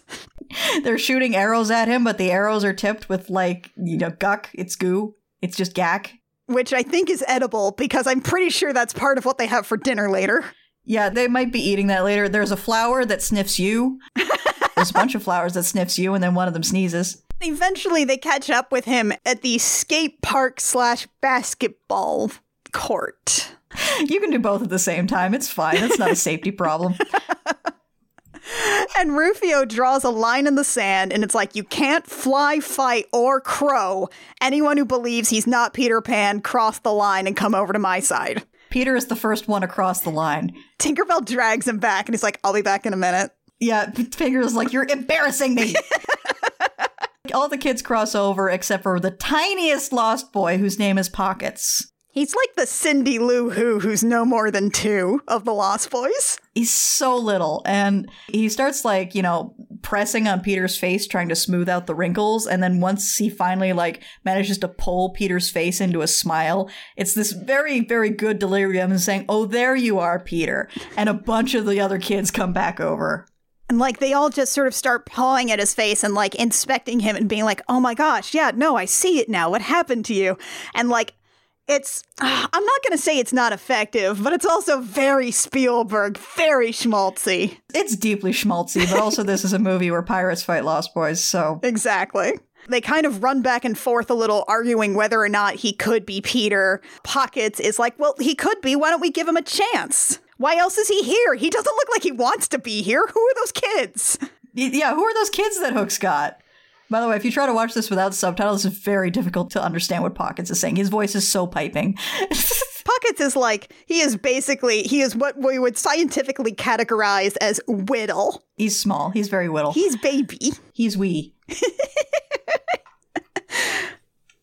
He's not as big as medium jock, but bigger than wee jock jock. Yes.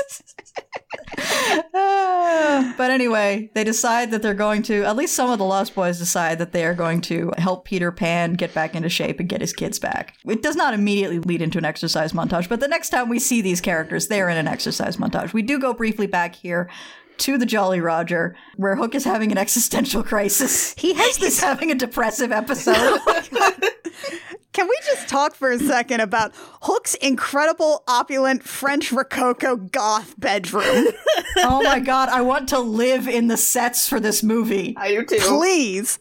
Also, like, this is, of course, where the captain's quarters are. This is in the aft of the ship because that's typically where that is. But the aft of the ship is also in the shape of a gigantic skull with, like, the eye sockets as these big paneled windows. Oh, it's so good. Ah, it's like, it, it's so opulent in here. He has a bed that comes down from the ceiling. And it's four poster. And Hook is like feeling sorry for himself because this is obviously the worst decision he's ever made. He's deciding that his life is over. And finally he like has he's like, "Oh, I've had this moment of perfect clarity." That goes and fetches a pistol and holds it to his own head. And the first thing out of Smee's mouth is, "Oh, not again." yeah, because Smee tries to be like, all right, Captain, it'll be fine. We'll get a war. Why don't I get you some nice snacks from this incredible buffet we have over here? And he just starts eating it himself. And then it's like, oh, no, not again. and he's like, oh, no, I'm, gonna, I'm really to do it. Don't try to stop me, Smee. Don't you dare try to stop me this time, Smee. Don't you dare ever get over here and try to stop me, Smee. Smee, try to stop me. try to stop me. Get off your ass over here and stop me. it's very good. You get the feeling this happens like once a week yeah, if not nightly, at least once a week. because he is just so incredibly overdramatic. He's so melancholy. Smee gets over, he wrests the gun from his hand. It fires into his perfect topological recreation of Neverland into the Jolly Roger, which lights on fire.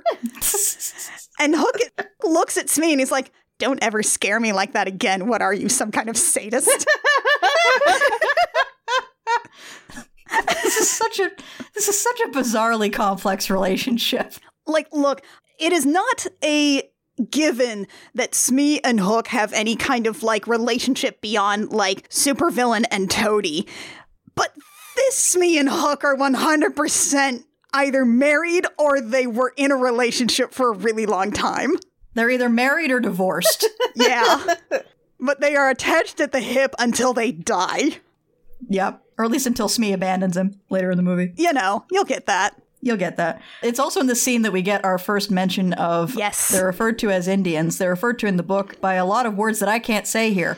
There are specifically indigenous Americans on the island in Neverland. I say specifically indigenous Americans because they were referred to by names that are used for indigenous Americans that, again, I can't repeat on this show. It's a lot of things that sounded super cool at the time, but are in fact slurs. Some Rudyard Kipling ass bullshit. Anyway. Yep. And pretty much aside from these lines here mentioning them and the Tiger Lily incident, they do not show up in this movie. We do not have to talk about them. Yeah, ever since basically the 60s, every Peter Pan adaptation has been like, how do we sensitively portray this racist ass bullshit J.M. Barrie put in, in his book? And the answer in this case was, they're just not here. They're Yeah. not in this movie. they're doing other stuff. It's kind of like how if you go on the Peter Pan ride at Disneyland, Disney World, there used to be some little models of the indigenous Americans that had the, you know, the racist caricatures from the movie. They just removed those and they just kept the little, like, the teepee buildings. And they just were like, that's good enough. You know they're there. We don't have to look at them. Woofa doofa. On the one hand, it was a children's book from 1911. On the other hand, even in 1911, there were people being like, that's not okay. Yeah. Yeah, little kids will play cowboys and Indians for a really long time in history, and oof. But yeah, I do recall that when WB did their prequel movie called Pan, they decided that they were going to cast Rooney Mara as Princess Tiger Lily and have the quote Indians be just like natives of the island who were multicultural, and that didn't work either. Ooh. So I don't have a correct answer for how to sensitively portray this racist ass bullshit that J.M. Barrie put in his book. It may just be their correct decision to be like, they're not here. Yeah, yeah. I definitely remember, quick aside, I remember playing Kingdom Hearts Birth by Sleep, and one of the worlds you go to in that one is Neverland. Oh boy. And I remember being like, like you go there and you're like, oh, we're tracking this one guy. I think we saw him over by the Indian village. And the fear that gripped my heart in that moment, wondering how Japan was going to do this. Oh god, the abject terror. What am I about to see? Empty village, Empty village. just a boss fight with some original character who oh, is. Oh, God. Yeah, no, it was completely unrelated, just an empty village. And I was like, oh, okay. Could have been worse. Maybe still not the correct decision. Yeah. Yeah. That is the lesser of the evil I was expecting. Oh god. Anyway, Anyway, one of the things that Hook says in here is a line that we'll hear a lot, which is actually really important to Peter Pan in general, which is Hook says, Well, death is the only great adventure I have left, Smee. I'm so tired. And then he also talks about wanting to die as saying, I want to go Betty Bye. And maybe he talks about sleep. Maybe he's talking about the eternal sleep. We don't know for sure. He wants to go Betty Bye. he's a very Shakespearean man. Don't worry about it.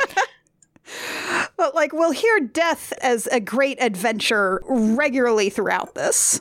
Smee comes up with this plan. He's like, "Hey, wouldn't it be kind of sick if like you got Peter Pan's kids to love you instead of him?" And then once he persuades Hook that it's a good idea, Hook is like, "I came up with the best idea, Smee." Like it is a instant like you made this? No, I made this. I made this.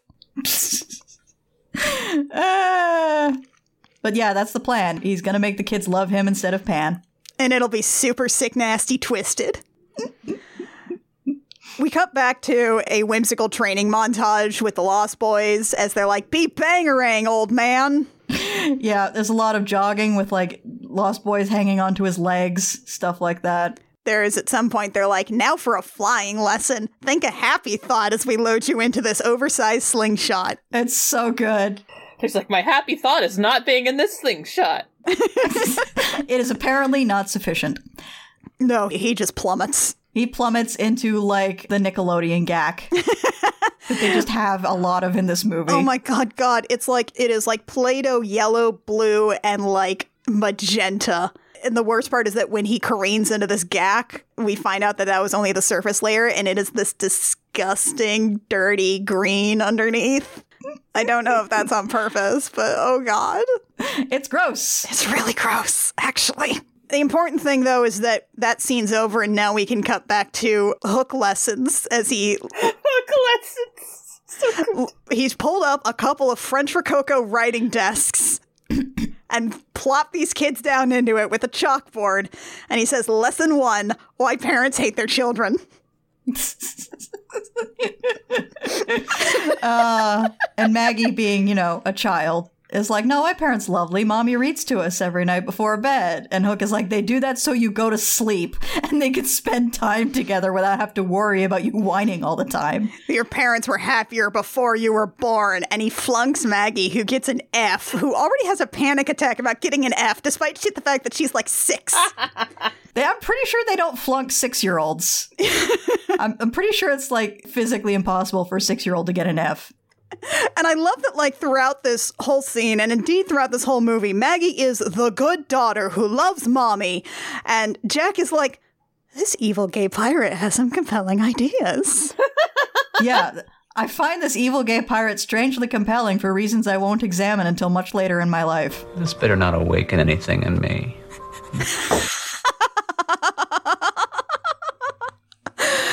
Hook, by the way, also has some, like, inside knowledge of, of stuff we saw in the first act of the movie. He's like, So your dad didn't go to your baseball game, your really important baseball game. How'd that work out for you? It's unclear how he got this information, but also it doesn't really matter. Yeah, like we have to assume that the scary man who took his baseball that Maggie refers to in like the, just that one line was like Smee or Hook doing some reconnaissance. But like it also doesn't really matter how they know these things because what's important is that they know them. Yeah. Yeah, it's important that they know them, not how. But Jack actually starts getting sort of talked around to the idea that, like, Hook will never disappoint you. Your dad has done nothing but disappoint you.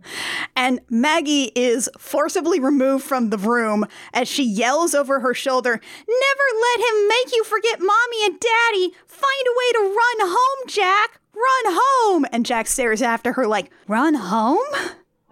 He's already a bit dazed. I'm not sure if this is Neverland or if he's just had a very trying couple of days.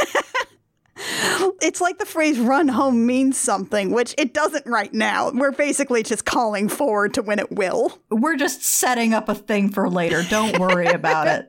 I forget, is this also a scene in which Hook had an attachment that was chalk on his hand? Or did Yeah, he had he put an attachment on his on his hook that wasn't a hook, was just a like a straight spike, and then he put some chalk on it and used that to write on the chalkboard. spectacular. There's also definitely Yeah, a point where he like throws his hook into the desk in front of Maggie to make a point and then just twists his wrist, unlatches it, and Smee just slides another hook on. It's very good. Ugh, I love the hook bits. So after Peter's long trying day of getting bullied by children, it is now time for dinner. Unfortunately for Peter, it is established within the book that sometimes instead of actually eating dinner, the Lost Boys will instead play at eating dinner. This is from the book? Yeah, this is from the book. Oh man. Sometimes they eat real food, sometimes it's a game. Peter always seems to be sustained by this, but the other Lost Boys are like, we would like some real food at some point. But they know not to complain too loud. Well, instead, what's happening here is that they lift up these steaming trays of absolutely nothing and then, like, mime eating food for a while. And Peter has had it. Yo, Peter's just so fucking done. I have spent an entire day going through a whimsical training montage. Can I just have food, please? I want a burger, I want some coffee. Uh, they're on these long picnic table style things, and he is seated across from Rufio, who just starts insulting him. You are a fart factory. Slug slimed sack of rat guts and cat vomit. Cheesy scab picked pimple squeezing finger bandage. A week old maggot burger with everything on it and flies on the side. Yeah, Rufio mercilessly bullies him for like a solid two minutes before Peter figures out what effective insults are.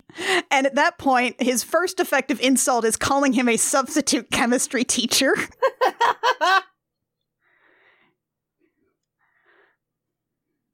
Woof. And then he just starts Robin Williamsing it. They just start going back and forth, and, and then eventually Peter just kicks Rufio's ass for he reads him to filth. He calls him a, a single cell paramecium. Yeah, what Bushwick bathroom is this?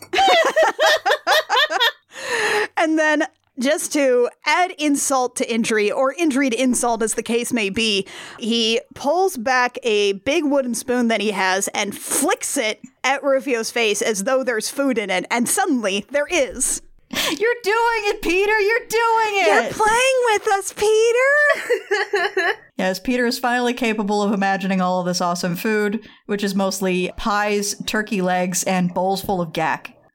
and like the pies are all like the same kind of like cyan, magenta, and yellow colors. Like this just looks like they're eating a whole bunch of like gack slime Play Doh mixture. It's fine. It's mostly there for food fights. Yeah, because then of course they have to have a food fight.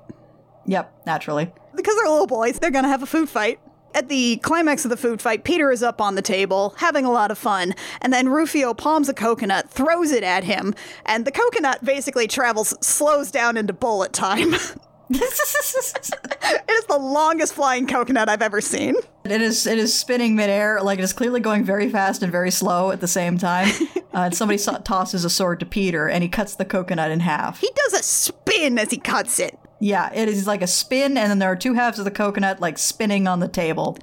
And like everyone stares up at him in awe, and Peter just stares down at the sword because he has no idea what he just did and why. End of scene. Rather than cutting back to the pirates just yet, we now cut to a quiet scene in the treehouse as Thudbutt, who, by the way, is maybe the most emotionally affecting of the Lost Boys. Oh yeah. First of all, this child actor is very good. Yeah. Uh, and secondly, Thudbutt like carries a lot of the emotional like work that is being done by the Lost Boys as a whole, because Thudbutt remembers his mother, and she's his happy thought. And he also remembers Tootles. And he also remembers Tootles, and in fact still has Tootles marbles. Tootles did actually lose his marbles. And they just have like just a cute little laugh about that. And Peter's like, "Oh, so your happy thought is your mother? I actually can't remember my mother." Uh, Robin Williams and then the actor playing Thudbutt play off each other very well in this scene. Yeah, like I also just like Thudbutt is a character that I think is really interesting, and I thought about a lot on this rewatch because like Thudbutt is a fat kid. He is a little kid who is fat, and in the 90s, that usually means a lot of like, he's fat jokes. And Yeah. while they do some of that, Thudbutt is like heavy. He can like do a lot more like feats of strength and like just feats of, uh, I don't know. He sits at the end of a bench and the bench tilts and all the kids slide down the bench towards him, then he shoves them back. Yeah. There's physical comedy surrounding it, but also like Yeah. A, he seems to be in on the joke a lot of the time, and B, it's never implied that like his being fat is a character failing on his part. Yeah, it's really interesting. Like, Thud is never treated as though he is stupid or lesser for being a fat kid. And the Lost Boys, while they'll do these physical comedy bits, they never like make fun of him for it or anything. Yeah. It is just sort of a facet of his character. It's interesting. It yeah, it is an occasionally funny element of the physicality of his character. Yeah, and like they'll get into some of the slapstick with him, especially in the war at the end of the movie, but those are always played as things where it is like an asset that he has, not like a way to point out that he's fat and make a joke about it. It's not, you know, perfect representation, but it's much better than I expect from this time period. It's a fairly empathetic portrayal of the character. Yeah, and again, like the actor playing him brings such warmth and kindness to the role. Yeah, a lot of good child actors in this movie. This one especially. But yeah, Tootles lost his marbles, and we end the scene on them laughing about it. And then it's it's night night for everybody. Yeah, except uh, because it's night night, it we hear someone distantly singing a lullaby, and this is the other remaining song from when this was a musical. This is Maggie. Uh, placed somewhere in Pirate Town. Don't worry about it. At the end of Up Here or something, singing a lullaby to nobody. She's not doing a terrific job, but also she's like six. Yeah. Yeah, and it's this is the Spielbergiest moment in the movie for me. Oh God. It, yeah, it is. It just slaps you in the face with the Spielberg. Also, the fact that the Lost Boys hideout is absurdly close to the Jolly Roger. They Yeah. have a whole ass island they could have put between them, but they're like right next door to each other. yeah, they're like all on the west side of Neverland.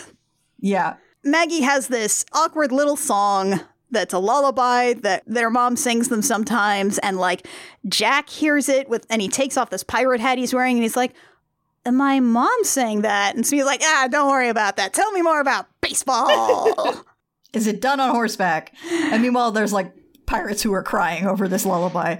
Hook even comes out and watches this, and there's this like mixed emotion going on in Dustin Hoffman's face as he regards her. And then after the song's over, he just like shoves the pirates away. Side note for when Hook shows up in this scene, in the book, Hook is said to have a cigar holder that lets him smoke two cigars at once, and Dustin Hoffman is holding that cigar holder in this scene. It's like a hook attachment, right? Is it another hook attachment or is that like something handheld? I think he's actually holding it in his right hand. Hell yes. But yeah, he has the fucking cigar holder from the book that like no other adaptation puts in. But it's so good because he's like a bad guy. He smokes two cigars at the same time. And after this song's over, it's weird because it's clearly something that seems like it should. This is not a song that really does anything for the narrative. It is simply just here to be a Spielberg moment and maybe make you think about some stuff. But as far as like what it would do in a musical, it doesn't really do anything to affect Peter or give anything to Maggie. It's just sort of a little song. We don't even see Peter react to it later, even though it's supposed to be a song that his wife sings to his children. But, you know. It's just kind of here. It's just kind of here. And now it's time to go night night. Good night, Neverland. Good night, Neverland. and it's three moons? It has three moons. I love that. Whimsy. It's whimsical. Real quick Hook is woken up by a ticking clock. Yes. oh, yes, yes. Yeah. Hook wakes up to the sound of a ticking clock, which you will recall he killed the crocodile and made it into a silent clock. But he still had this is still a PTSD trigger for him, so he hears a ticking clock. He wakes up. He's convinced the crocodile is here to kill him. Smee has to be the one who's like, We killed that crocodile. There are no clocks. There is no ticking. Oh, wait, there is ticking. And Jack looks at the pocket watch and he's like, Fuck. I love that, like, the close up that it does of him, like, waking up to this ticking is his waxed mustaches start twitching. it's very good. I don't know if Dustin Hoffman has that level of like upper lip control or if it's something that had to do with a bit of wire, but either way, it's very good. Again, it's like, it's cartoony and spectacular. And so it's like, okay, great. We have to break this clock now. Let's go to the clock museum. Which, as they're showing the clock museum, which is full of smashed clocks, Hook shows off one clock, which he says belonged to Barbecue, and he smashed the clock before gutting him. In the book, Hook is referred to as the only pirate of whom Barbecue was afraid. Ooh. Barbecue is later referred to as the Sea Cook. Barbecue is Long John Silver. Oh. oh. Okay. Yeah, Barbecue is Long John Silver. Long John Silver was a cook. Hook is said to have been Blackbeard's bosun. It's interesting because I've seen some theorizing over, like in the book, it said, hey, if you read between the lines, you can probably figure out who Captain Hook is. And some people have done the research and said Captain Hook might be Blackbeard's bosun slash first mate Israel Hands because they thought it would be very funny if a man named Hands had his hand cut off and had to refer to himself as Hook instead. I kind of love that. I kind of love that being Izzy Hands. yeah, yeah. So that's a theory. I'm not sure if it's correct, but it is fun. But yeah, barbecue is Long John Silver. Okay, that is dope as hell. so Hook is like, all right, you know what little kids love? Violence. You want to do some uh, some metaphorical violence to think about how mad you are at your dad? Your dad who hates you? Unlike me. And then Jack has a whole cathartic sequence where he smashes the watch, he smashes the other clocks, he purges all the negative emotions that he experienced over his dad. He lists his grievances. Missing his games and also telling him not to blow bubbles in his chocolate milk. There's a range of emotions here. the first thing is for never letting me blow bubbles in my chocolate milk, for never letting me jump on my own bed, and then he starts getting into the real shit of for always making promises and breaking them, and for never doing anything with me, and never even trying to save us. And it's interesting because Hook is like, he couldn't save you. He's like, but he didn't even try. And it's interesting that Hook is the one who brings up the distinction of like, he was incapable of saving you. and Hook's like, Jack, have I ever made a promise that I didn't keep? And it's like, well, he hasn't really made any. It's only been about 24 hours. But you know what? Let's listen to the old gay pirate. yeah, let's see where this goes. He's your new dad. This is your new dad. Want to play some baseball? Pirate baseball? Your new dad loves going to your baseball games. So now we have a pirate baseball game. we enter the pirate baseball game from the perspective of Peter and the Lost Boys, who are here dressed up as pirates because they said that Peter needs to steal Hook's hook and then he'll crow like Pan because he did a cool prank. Which tracks. Right. With the character. Then he gets there and he is distracted because it's pirate baseball and Jack's at bat. Yep. Yep. And Peter has like this moment of anxiety because Peter also knows that Jack cannot hit a curveball. There's all these little like baseball shenanigans of like a pirate is stealing base and he gets shot and looks like, no, no, no. Hold on, bad form. We're doing this by Jack's rules. Nobody gets to shoot somebody. but yeah. Pirates will get this sign that are like, run home, Jack, run home, Jack. And he's like, run home? And then Hook's like, no, no, no, you got it backwards.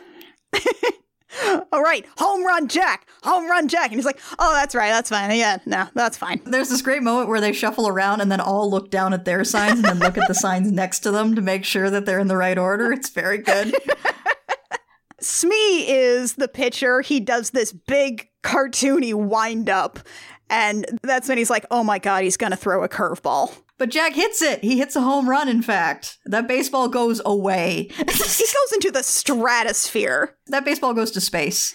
And Hook is ecstatic. He is like, that's my Jack. to- and Robin's like, that, that's my Jack. I love I love this goofy reading of like, my Jack. How dare you? So Peter, instead of stealing the hook, goes and has a mope. Yep, he has to go have a sad about it because that's not his Jack anymore. But that's supposed to be his Jack. Also, when the Lost Boys came into the to the pirate town, they were all stacked on top of each other in trench coats, which I feel is worth mentioning because it's very good. Oh, I miss that detail. That makes me so happy. Hmm, it's good. That's how you look like a grown up. That's how you look like a grown up. That's how you sneak into the pirate town. You stand on each other's shoulders and wear a big coat. Exactly. Foolproof. And the thing is, it's Neverland, it's a big game, it is foolproof. And so Peter goes off to have a sad about it, and by that he means he's like, well, I really do have to learn how to fly. So he starts just sort of throwing himself at the ground and hoping that he misses. Yeah, at one point he climbs up onto a big rock and then he's like, less is more, and climbs down onto a smaller rock. Does not work. No. Until the baseball that Jack hit into the stratosphere comes back down and conks him in the noggin. Collapses forward, the baseball goes into a pool of water. Peter goes to reach for the pool of water and sees his own reflection, but his own reflection of himself back when he was 12, nearly 13, back when he was Peter Pan. And honestly, 12 year old Peter Pan, yeah, I can see it, Wendy. Wendy, understandable. This is like, this is an elfin boy. This is the this is a very elf-like boy. And then he looks up and he sees a shadow pointing at something. Because Peter Pan's shadow does that. Because Peter Pan's shadow does that. Peter follows the pointing of the shadow, finds a knot in the trunk of a tree with a bunch of names carved in it Wendy, John, Michael, and Peter. And when he presses the P in Peter, a big secret door opens up. We love a secret door. We love a secret door. Ah, it's a secret door going down into a secret house. This is the house that Wendy they made for Wendy.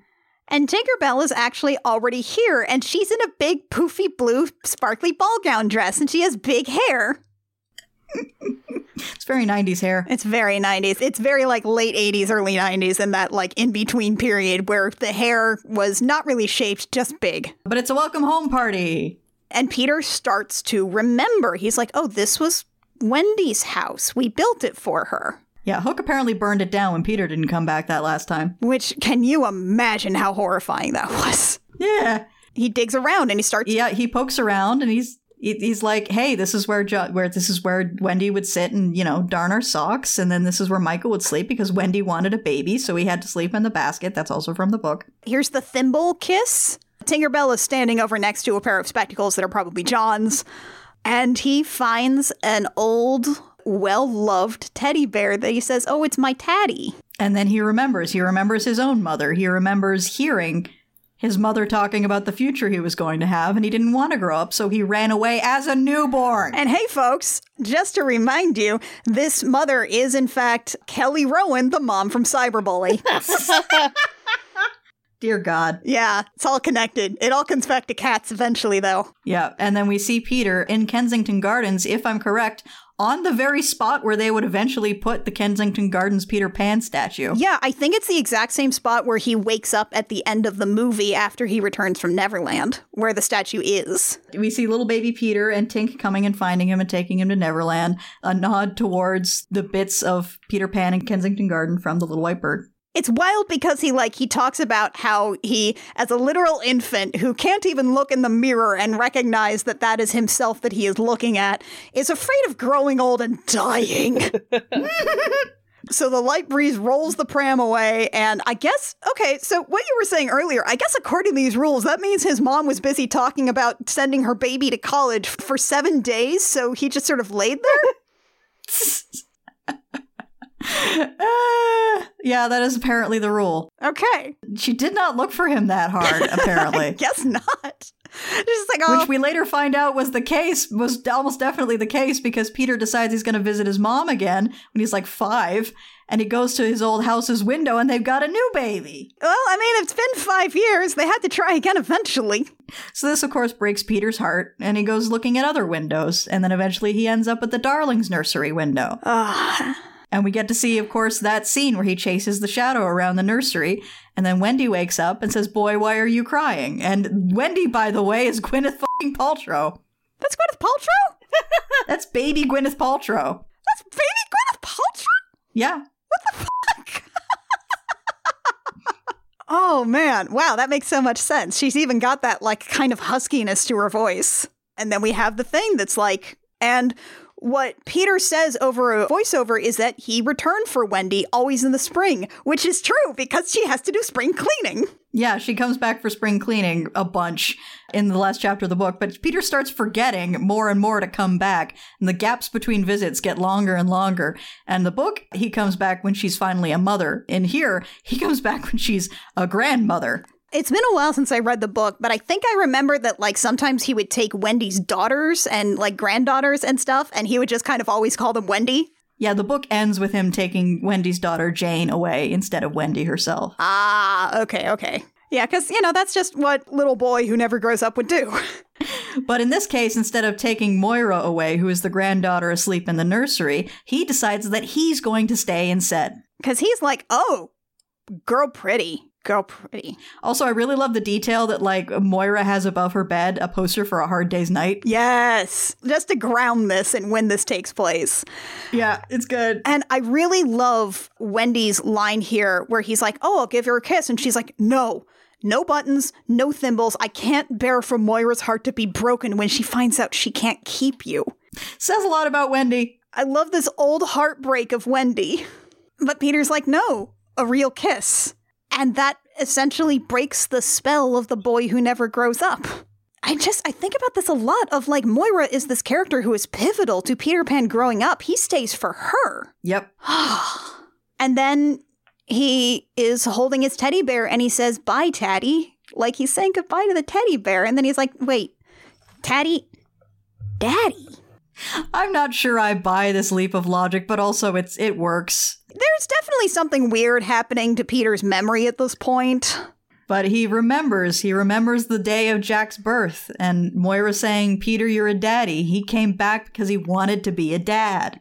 And I don't know if, if a 12 year old would see a pretty girl and be like, I should be a dad. I'm not sure I follow, but also it's really effective. Yeah. There are a lot of movies about fatherhood, but I don't know if I've ever watched a movie about fatherhood where the dad became a father because he really, really wanted to, not just because it was the thing to do, you know? And that's true. Having children is so often treated as like a default thing you do at a certain age. In this case, he didn't have to have kids. He never had to leave Neverland, but he wanted to be a dad. Huh. And there's like, God, there's essays you can write on that. Yeah. Yeah, probably. Peter is thinking and thinking and thinking about being a dad and when his eldest was born. And he comes back to himself and he is floating. he found his happy thought. he did. And he like is I found my happy thought. Oh, I lost it. And then he starts falling and then he says, "No, but I found it again." And it does this cute thing where like it focuses in on his shoes and as he almost lifts the ground, he like kicks up sort of on the toes like he's breaking, like he's coming to a halt. digs his heels into the air and stops, and then suddenly he knows what his happy thought is, and he puts one hand on his hip, one hand straight up into the air, and rises up through the tree and into the sky and into a costume change. Into a costume change. He is definitely Peter Pan now. he's got the tights, he's got a green tunic, and he does have shorts. John Williams is really giving her. Ugh, it is a beautiful, like triumphant bit here. It is it is very effective, John Williams. Yeah, yeah. and he soars through the treehouse and all of the kids follow and like ring the bell and start running after him and celebrating they kind of rehash a bit of the whimsical chase scene from when he first arrived because peter can now dunk this is the most important piece of his character development. Peter knows how to dunk. rufio appears he brings the sword but he also falls to his knees and offers his up while whispering you are the pan and i like that peter pan is almost like pan is almost considered a title sometimes Yeah, a godlike figure, a mythological figure, because he is. Yeah. And Peter takes the sword and draws that same line in the sand that Rufio did, and all the kids but Rufio cross it, and Rufio sort of seems to muster up some bravado. He's like, You can fly, you can fight, but you can't, and Peter crows in his face. it's very good. And Rufio is, of course, like, he doesn't even seem like defeated. He is overjoyed, and everybody starts crowing together. Is crowing, is that a thing from the book? Is that just. Oh, yeah, that's a thing from the book. He crows in the book. Okay. And it is explicitly a cockadoodle doo, because later on, like, Hook refers to it when he hears it as a cockadoodle doo. So he's explicitly doing a rooster noise. Okay, dope. It's extremely bangarang, if I may say so. I shouldn't say so. That night, Peter visits Tinkerbell in her little clock house. And this is a scene that I always think is really just odd. I mean, I sort of get it because, like, in the book, it is strongly implied that like Tinkerbell is in love with Peter. Oh, yeah, that part absolutely. It's more the fact that, like, Peter's memory, I don't know if it's just because he is remembered that he is Peter Pan, but it's like he is regressed. And he is now just like, he is back in like a child persona. And it's like his memory is just like, it's almost like in remembering being Peter Pan, he has forgotten being Peter Banning. That also kind of works because, as I mentioned before, Peter has the memory of a goldfish uh, in the book. Yeah. He forgets very easily because he has the memory of a child. I think what they're trying to do with this is that we have Peter Banning, who is way too far into the being an adult side of things.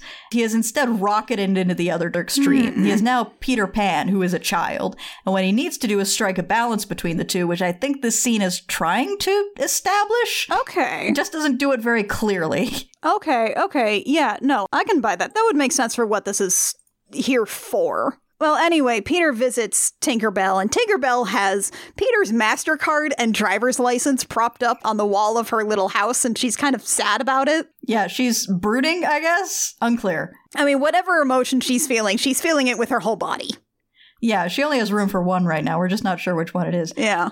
And Peter's like, Oh, are you feeling sick? We could go put a thermometer in your mouth like the Wendy lady does, and that makes everything better. And Tinkerbell is like trying to jog his memory. She's like, Do you remember your next great adventure to save your kids? And he's like, Peter Pan's got kids? and then Tinkerbell's clock starts ringing and there's this tremendous light and then it explodes. yeah, because Tinkerbell has wished herself big, which is, I guess, a thing she can do. I guess? She says it's the only wish I ever wished for myself. I don't think it's ever been established in any universe that Tinkerbell can grant wishes, but I'm rolling with this. She's even in like the big blue ball gown from earlier. So she is fancy here. And she's like, Oh, Peter, this is the biggest feeling I've ever, ever felt. This is the biggest feeling I've ever had. And this is the first time I've been big enough to have it. And I love that because it is what she is feeling is she is in love with Peter and she is feeling like a multifaceted version of it. And she has to be so big to contain this incredibly big, multifaceted, complex feeling of like that kind of love. As opposed to the very simple possessive love she felt as a fairy, which led her to try to murder Wendy. Like repeatedly. And she kisses Peter on the mouth and she says that she loves him. And he mumbles into saying, I love Moira. Which is not what a girl wants to hear right after she kisses a guy. he almost says, I love her. Who? More. And she leans in to kiss him again. like, oh, I can give you more. it's like, no, Moira. But no, he loves Moira and Maggie and Jack, his family, who he loves. And he's like, oh my God, my kids. I gotta go save my kids. And he's like, come on, we gotta go. And she just sort of looks at him sadly and it's like, You'll leave again and go away forever. But you have to go. And she pushes him off the balcony where he flies and she just gets small again. And I, I like the idea that she has a big complex version of love because she wants him to succeed but doesn't want him to leave. Mm-hmm. Yeah, that's good. Also, she does call him a silly ass, which is what she calls him in the book. You know, I thought that was a very particular sort of insult, and I like that. Yeah. And now we have a scene where the Lost Boys and the Pirates prep for a war because that was the end of night two, and we're in day three. This is when it was supposed to happen, and Pan was supposed to be back. Meanwhile, though, Jack is getting his ear pierced. He's in full Captain Hook cosplay. it's like my dad and me wore the same outfit today. Like complete with the Charles II wig. It's a lot. Oh, yeah. And, and he's like, it's a very special time when a pirate gets his first earring. Also, just tilt your head to the side and hold still because this is going to hurt a lot because he's just doing this with his hook. yeah, he's just going to jam his hook through Jack's earlobe, which does not seem sanitary to me, but okay. Or the proper gauge, really. yeah, nope, bad. Not good. I don't think he's even like heated that metal to cauterize it. Nope. Nope. It's just gonna hurt a lot. You'll love it. This is not unlike the process of getting your ears pierced at Claire's. it's just like, I'm your dad now. Before he can stick his hook through any cartilage, a sword rips through sailcloth and makes a little silhouette. And then the silhouette falls to the deck, and one of the pirates picks it up, and it is literally just a perfect silhouette of Peter Pan. There's even like little jagged cuts for the sleeves. Details for the hair, and then they look up to what is now a hole in the sail, a Peter Pan shaped hole, and Peter just floats up to hover in that hole. Yeah, it's like he comes in at like he is going along like the x axis to just zoop. Ah, it's so good. He's doing the pose and everything with the hands on the hips. It's really good. It's so silly. And he's like, All right, great, you're here. Let's do a war now. And Peter's like, It's fine. Let's go home, Jack. And Jack doesn't recognize him and takes a step back and says, I am home. Straight to the heart. Because Hook is his new dad now. Yeah, Hook is my dad now. Hook is my dad now. This cool old gay pirate asked if I wanted to be his son, and I said yes, because I understand what the benefits of that are. that could be your dad. Hook could be your dad. I can't say I would say no. I wouldn't say no. I know, right? I mean, he'd be an evil villain, but he's straightforward about it. He's an uncomplicated evil villain. And Hook just sort of like points at Peter. He's like, We're gonna have a war now. And Peter says, Dark and sinister man, have at thee. From the book. I hoped it was. The face off on the on the rock where they rescue Tiger Lily. I think it's like something and uh, impertinent youth. Yeah, yeah, I think that's what he says. like that. I think that's what Dustin Hoffman says. Prepare to meet thy doom. He says, "Prepare to meet thy doom," and then Peter Pan says, "Dark and sinister man, have at thee." So that is right from the book. That exchange. I love it. I love it so much. And there is a big fight scene with Peter and a whole bunch of pirates. And they're doing a whole bunch of just like stage fighting and big comical bits. It's fun and cartoony. And at some point, Jack is like, Don't I know him, Captain? And he's like, No, you've never seen him before in your life. Don't worry about it. Don't worry about it. But Peter starts talking to Jack and he's like, Hey, I found my happy thought. Do you know what it was? It's you. And he flies up close and he's like, It's you. You're my happy thought. You and A- Aggie? The other child I have. You're my firstborn and another one. Bimber? Faramir? Bob?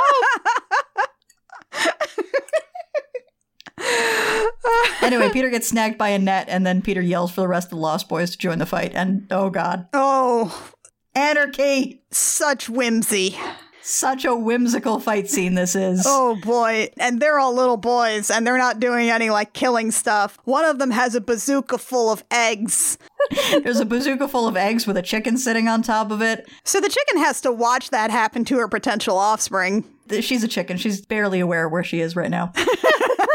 There's guns that shoot like paint. There's like a marble Uzi. There's a marble Uzi that they just like use to trip pirates. And then they're also like just genuinely stabbing pirates. Like that is a thing that is happening. Yeah, they do all have swords. They do all have swords, so they are killing pirates. Rufio shows up and he's in battle eyeliner Oh god. Rufio's in so much makeup. and he's having a great time. He's having a grand old time. He goes right for Hook. Peter jumps in to be like, no, I fight Hook because Peter is always the only one who fights Hook. All the Lost Boys know that. But then Maggie starts yelling for help and Peter has to run and save her and Rufio and Hook face off. There's a bit where Hook is like watching this whole little whimsical fight with just a palpable disbelief and disgust. And he's like, Smee, just go do something. Don't do something useful. Smee, do something intelligent. And Smee runs away. And Smee runs straight into the, the captain's corner and he's like, What about Smee? What about Smee? Smee is me. What about me? And then just starts stuffing his pants with treasure. He's just loading up on stuff to steal. Uh, and that's that's the intelligent thing that Smee is doing. And I love that, like, it goes through this whole thing of Maggie is instantly like, Daddy, help me, save me, Daddy, I love mommy. And Jack is like examining this wig and he's like, wait a minute. I don't think I like cosplay. There's a bit where Peter is rescuing Maggie and he crosses swords with a pirate, and it's like, wait, ain't you, Peter Pan? And the pirate just puts his sword away and just dives out the window himself. he just leaves. He's like, I don't need this actually. he came, he saw, he left. The pirates start largely surrendering, And as Rufio and Hook keep fighting, Pan comes flying back in as Rufio catches Hook's sword, says, Looky, looky, I got hooky. and then Hook stabs him. For some reason, the phrase looky, looky, I got hooky has stuck in my brain since the first time I saw this movie as a small child. I know, I right? think about that phrase once a week. I don't know why that like latched itself so firmly into my brain. And oh, by the way, those are almost Rufio's dying words. Those are pretty much Rufio's dying words, yeah. Hook just sort of stabs him through. He collapses. Pan flies in, cradles him, and Rufio looks up and is like, I wish you were my dad, Peter Pan. Yeah, he says, you know what I wish? I wish I had a dad like you. Just to really drive it home. Which is very affecting. Very affecting and also very fortunate that his last words were not looky looky, I got a hooky. And Jack is standing right next to him, by the way. And Jack starts apologizing. And I'm not sure why he's apologizing, but I don't know. It's a child's impulse when they feel like they're in trouble. They apologize even if they're not sure for what. Yeah. At some point, there's like Maggie who's like, Oh, that's my daddy? That's my daddy. Peter Pan's my dad? Sweet. Dope. Like Maggie is all on board with this. Jack is a bit more trouble. Maggie is ride or die for her dad, and I respect that.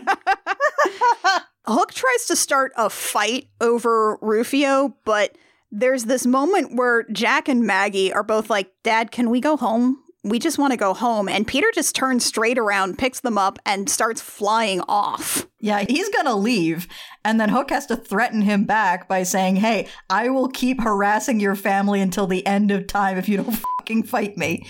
Maggie at some point is like, You need a mother very, very badly. So Peter turns around and he decides, yeah, he's gonna duel Hook. The pirates, by the way, have all just left. They're not dealing with this anymore. They're gone. We're done. Bye. Yeah, there was this point where, like, the Lost Boys all pointed their swords at the pirates. The pirates, to a man, just turned their swords around and, and handed the hilts to the Lost Boys and then just ran. They surrendered. They're gone. They're done. Their part in the war is over. No, they're not dealing with this. They have been hit with eggs. They have been tripped by marbles. They have had uh, paint shot in their eyes. They're done for today. Hey, I've been turned into a cow. Can I go home? You're excused. Anyone else? No, we're, we're, good. We're good. Get them! They're here to just be drunk and uncouth. Imagine you're trying to do your drunken uncouth thing, and then a 12 year old shoots paint in your eyes and stabs you. You're done for that day. There's a point where Smee, like, comes out of the captain's quarters, his pants loaded with gold. He is having trouble walking, and Hook is like, Oh, good, Smee, you're here. Come with me. And he's like, All right. Just securing your stuff. Finally, Peter Pan and Hook start sword fighting, and it is so much fun. It is a very long, elaborate sword duel, and it is very, very good. And it's got some great banter, like Peter saying, I think you used to be bigger. And then Hook says to a 10 year old, I'm huge. Prepare to die, Peter Pan. Death will be an awfully great adventure. Death is the only adventure you have left. There's a moment where Hook manages to get Peter pinned next to the whetstone for his hook and says, You know, this is just a dream. When you wake up, you'll be Peter Banning, who drinks too much, ignores his children, and hides from his wife. And then all the Lost Boys and Peter's kids are like, No, we believe in you. And it's schmaltzy, but it works. Oh, yeah, it's very much a clap if you believe in fairies thing. Yeah. I almost wish that this doubt had been played with more throughout the movie, but there just kind of wasn't space for it. The movie's already two hours and 21 minutes long. Yeah, and this is like, this is in 1991 when we expected movies to mostly be around 90 minutes. They're like, I do believe in Peter Pan, and he knocks him back. He also picks up Hook's sword and hands it back to him, like so they can continue their sword fight. And then Hook is like, oh, thanks. And then he reaches out and he slashes his hook across Peter's arm. And Jack's like, hey, bad form. Peter, this is the second time in your life that you've fallen for this. This happens so often. Fool me once, shame on you. Fool me twice, shame on me. And eventually, their sword fight leads them into the square with the large crocodile clock tower. And then the Lost Boys are like, oh, yeah, this man has an easily exploitable trauma. so they all have clocks with them, which they either brought or went and fetched from the big broken clock room when nobody was looking. And they just throw clocks at him, like from every corner to kind of box him in. And Peter disarms him and also flips off his wig. And everybody is horrified to find out that, yes, that's a wig. Of course, that's a wig. Of course, that's a wig. You think anyone's hair looks like that? And it's even the wig that's attached to his hat. He has a specific wig for his hat. and he's old. He's got wispy hair and like huge eyeshadow and eyeliner. He's just he's just an old man. He's just an old, sad man who will stab you. He will stab you. He will stab you. In fact, after you give him his dignity back and let him have his wig, he will then proceed to fire a dagger out of his wrist and attempt to kill you again. And this is not a small dagger, by the way. Oh, there's so much. He, he probably can't bend his wrist while that thing's in there. Definitely not. And he just fires it out of his hands and like tries to stab Peter. Tinkerbell swoops in at the last minute. Hey, where you been, Tink? She was late. It's fine. she was sleeping again. Slept in. She showed up to the war 15 minutes late with Starbucks. It's fine. There was traffic. she was having a feeling about it. There's a line at Starbucks.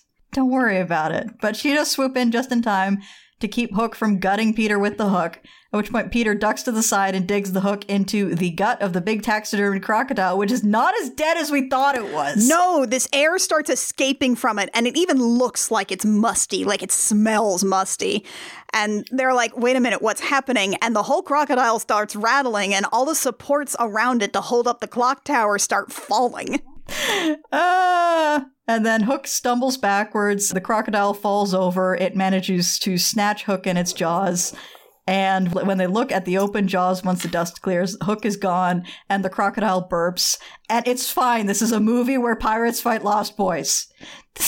And I love that, like, the crocodile, you can never be totally sure if the crocodile has moved or not. It has not suddenly come to life. It's like, did its head tilt down because of the support structure falling, or did it turn, de- turn its head down to look directly at Hook? Unclear. Wonderfully so. Yes, it's good. But his Hook's last words are, I want my mummy. Yep. And the kids are like, hey, Hook's dead. No more Hook. Bangarang. They start to do a victory lap around the crocodile. And then Peter looks over and sees his kids holding hands. And he's like, oh, I can't stay and play. I gotta go home. And I love that he says, I can't stay and play because it, it, it's a big game. They're playing a game. And Tinkerbell gives the kids fairy dust, and Peter tells them to think a happy thought, and Maggie, the good child, is instantly, Mommy!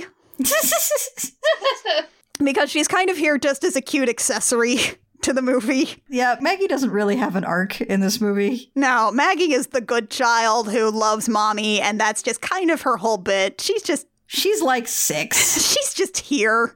Jack, meanwhile, is like, my happy thought is my dad, Peter Pan.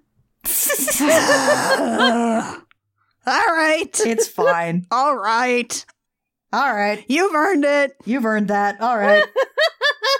Tinkerbell starts leading the kids off. We see them leave Neverland, and Peter, meanwhile, pulls out his sword and chooses a successor. And he picks Thudbutt. Yep. He says specifically, I want you to look out for everyone smaller than you. And which, of course, leads the smallest of the Lost Boys to be like, well, then who do I look after? He's like, never bugs, Never bugs, little ones. little ones. I love the way that this smile breaks across Thud's face here. It's very good. Oh, he is such a he, he just he radiates like sweetness. Also, he did some real body horror contortionism back in the fight, by the way.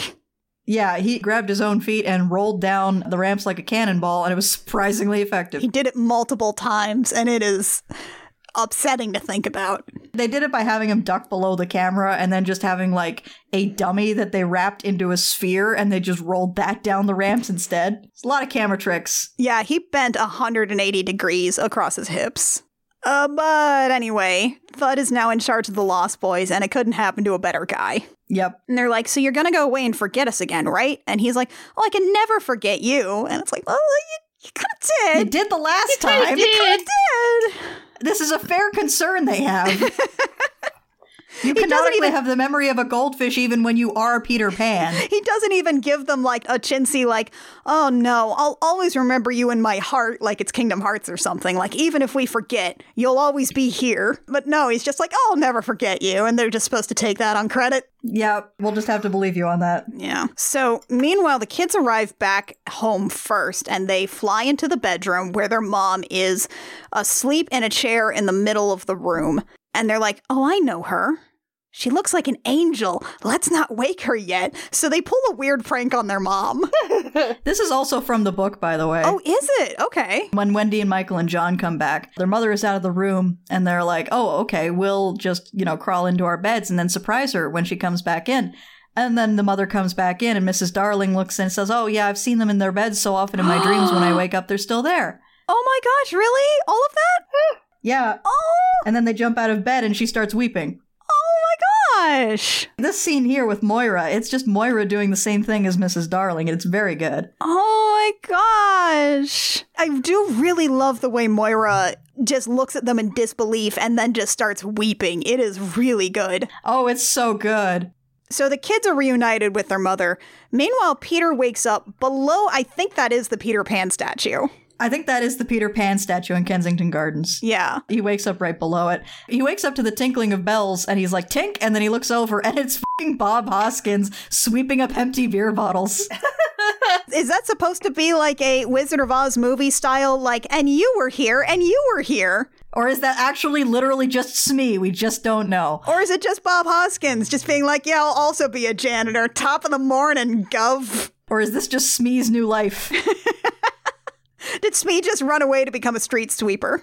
We don't know for sure. We're not going to examine it because Tinkerbell immediately shows up and clears any doubts that this might be like a fake out. It was a dream the whole time because Tinkerbell is just here. yeah, Tinkerbell's just here. Oh, and she tells Peter, You know that place between asleep and awake? The place where you still remember dreaming? That's where I'll always love you, Peter Pan. That's where I'll be waiting. Thank you, Carrie Fisher, for that line. Thank you, Carrie Fisher. Holy shit. That's really good. It's really good. It is like almost childlike. It is fantastical. It is pure and it is wonderful. And then she just sort of like fades away almost. Like she shines so brightly and then she is gone. and it's just the sun shining through the arm of the statue. It's very good. And then Peter has to figure out how to get back into his own fing house. yeah, he kind of forgets how to move like an adult. He flips over a wall, expecting to be able to fly up to the window. He is out of fairy dust. He hits the ground hard. And he's like, oh, ha. Oh, hi, Nana. Hi, doggy. I love you. And basically, he does the thing that I want to do in my head every time I see a dog. Crawls into the kennel with her, gives her kisses all over her face, and then goes, Oh, I have to get back up to the nursery. Like, and then he hears the cell phone ringing that Nana buried, digs it up like a dog, and then it's like, Hi, Brad. Hi, listen, I'd love to talk, but right now I have to climb a drain pipe. Why? Because I ran out of fairy dust, otherwise I would have flown. Why? then he climbs up the drain pipe, manages to get up to the window. The window is closed, by the way, so we have a moment where he's banging on the window, being like, please let me in, and, you know, reliving some trauma. yeah. And then Jack opens the window and he does this momentary fake out of like, What did I tell you about this window? And it's like, Always leave it open! And picks his kid up and swings him around. And then he walks And he just his- straight up to Moira without even breaking his stride and like kisses her a lot. Yeah, it's it's a lot. The cell phone rings again. He just chucks it out the window. Yeah, he's like, Have you ever felt the exhilaration of truly flying? Feel this. And chucks it out the window. And then Moira's like, Where have you been? And Tootles walks in and he's like, Oh, I missed the adventure again, didn't I? yeah, it's mentioned in the book that Tootles is the unluckiest of the Lost Boys because he always misses the adventure. Oh no! Like he'll he'll be with the Lost Boys all day and nothing fun happens. Then he pops around the corner for a little bit, and when he gets back, they're busy sweeping up the blood. Tootles, no! This always happens to him. But Peter is like, Oh, yeah, you did, buddy. Sorry, but here are your marbles, because he's got them in a cord around his neck. Tootles is extremely excited that he didn't lose his marbles after all. And then you hear from the doorway, Hello, boy. And he says, Hello, Wendy lady. And they hug and he's crying. And she says, Boy, why are you crying? And he says, I don't know. It's here for every happy thought. We go around the circle of the family, all of them saying one for me, one for me, and then Tootles screams one for me, dumps the leftover fairy dust in the marble pouch out onto his head, and flies away. And he just leaves. And then they all gather at the window to watch Tootles the old man fly above London. He's flying to Neverland because he is flying towards the second star to the right. We look at the family first as Wendy's like, So your adventures are over. And he says, Oh no, to live will be an awfully big adventure. And then the screen fades to black as Tootles f- flies to the second star to the right. And that star stays up for a bit in the credits, which is really cute. Second Star to the Right is another one of those things where like the adaptations take it as at face value, but Peter really was just talking shit. he was talking complete bullshit. Oh, sure, but the phrase second star to the right and straight on till morning is so good. It's so good. It is so good. Oh, and he's going to Neverland, and to live will be an awfully big adventure. Incidentally, in Star Trek Six, which is the last Star Trek movie with the TOS crew, uh-huh. Kirk's last order as captain in that movie, when they ask for a course heading, he says second star to the right and straight on till morning. Aww. Yeah, and I weep every time I weep. That is a really like dramatic confluence of kit things there, huh? Yeah.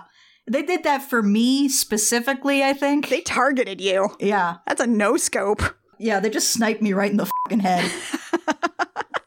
oh, and that's Hook. I love this movie. I really like this movie. I feel like what's interesting is that if you look at Steven Spielberg speaking about this movie afterwards, he will often say he doesn't really like it. It didn't perform very well, mostly because it got absolutely pummeled in the box office by Beauty and the Beast, which will happen. That'll happen. but like he talks about how like he was really really confident in the first act and the epilogue but everything in between he wasn't super confident on and he said that every time he wasn't sure of himself he upped the production value made it bigger and more whimsical which i can kind of see that vibe in there. I understand that creative impulse but like overall i think for a movie that is eh, it has some parts where it almost strains the level of whimsy one is able to accept in one sitting it is a wonderful like peter pan story. It is. Ugh. Mac, I'm really glad that you like watched this for the f- sort of the first time for, for the first time that I could, as an adult, remember it. Yeah. What was your favorite part of this? I really enjoyed most of it because I was, as I said, I was just kind of sitting there knitting and watching as I was going. That sounds really cozy. A lot of it was just about how they would talk. Mm which I know is very vague, but like in the beginning, like I was talking about how like Moira and Peter were talking and how Moira was like, they are only going to come after you for a little while. I loved that. I loved Tinkerbell's speeches that Carrie Fisher took care of. I loved how Hook interacted with Jack. Like there was that one part where Jack starts crying and the acting is great there. Like the kid did great. Mm-hmm. And I really love just how Hook like addressed that situation and then got him to the Museum of Clocks. And I just love this dialogue and how they uh, emphasize that. Yeah, it's like it all sounds like it's from a storybook. I like it for a lot of the same reasons that later in life I would end up really liking Sandman, which is to say it's a story about a story. Mm, definitely. It's a story about Peter Pan as a character, but it's also the story about Peter Pan as a story. I'd also say it's probably one of Spielberg's movies about a troubled relationship with a parent that is the least like it is the one in which that vehicle works maybe the best, I feel. Because it's interesting because oftentimes his vehicle will usually be about like the kid grappling with the parent, and I guess the parent is also sort of here too, and we see a little bit of that. But in this one, the emphasis is much more on Peter and trying to like realize that he needs to be a better person and then he needs to like be a better dad for his son but it's not like the entire thrust of his entire arc. It is a lot about like reconnecting to childhood and growing up, but also like accepting the responsibilities for childhood that an adult has. A lot of people take away the wrong thing from Peter Pan, which is they think that that Peter is the character that you're supposed to emulate, that you're always supposed to say young at heart. Uh, which is incorrect. Hook is one extreme, Peter is the other, and the character that you're supposed to take to heart is Wendy. Yeah. Who is the one that strikes the balance between the two. Because Wendy's problem at the start of the book is that she's functionally a grown up. She's been ready to grow up for a while now. Yeah, like Peter even brings her into Neverland to be the Lost Boy's mother. Yeah, she's brought in to be a mother. And sort of over the course of this, she realizes, oh, I don't want to be a grown up yet. I want to enjoy this while I have the chance. That's such a pivotal point for Wendy because she is like 12 years old. She is just on the cusp of what is like societally considered to be an adult young lady her period's due any day now and and lots of people will point at that and be like well now you're an adult. And it's like no. You're a woman now. No don't think so. For so many reasons. Yeah where remember that part of bioshock infinite where you get to see the female main character's menarche? Hmm. Hmm. Hmm. Mm-mm. Don't think so. No, no, no, don't, no, no, I'm good. Didn't like it. Didn't care for that. Not good. No. Did not care for it. No. bad to look at. Ugh. Hook, though. Hook, though, is good. Hook, though, is really good. You should watch Hook. So you read the book recently. You watched the movie recently. How you doing? How you doing in your Peter Pan feels there, Kit? Oh, well, I cried a couple of times today. Good. Peter Pan, though. Peter Pan, though. I think that's about going to wrap us up here for this episode, which means it's time for our final facts. Kit, what's your final fact? If at all possible, avoid Rudyard Kipling ass shit in your adaptations of early 20th century children's novels. Mac, what's your final fact? If somebody in your life is doing something stupid, just have a l- conversation with them about it and be literary about it, man. Not literary in the bad way, but literary in the fun way. Say it real good. As in florid. Say it real good. Mm-hmm. Okay, Annie, what's your final fact? If an old gay pirate asks if you want to be his son, you say yes. You say yes. You say yes every time. You say absolutely, Captain New Dad. Join us next time in February when we will be doing a Valentine's Day roundup of some various Romeo and Juliet adaptations so we can all prove our fact Romeo and Juliet is not about what you think it's about. Even you, the person who smugly thinks you know what Romeo and Juliet is really about. Yeah, you're probably wrong too. I don't know, man. I don't know you. We're going to be looking at some various adaptations over the years and I'm I'm I'm pretty intrigued by how this is going to go down. Oh, yeah. This is going to be an exciting variation. All right, so join us next time for that. I Will Fight You comes out every five weeks. It is edited by Lucas Brown of the Math of You podcast. You can find us wherever you download podcasts.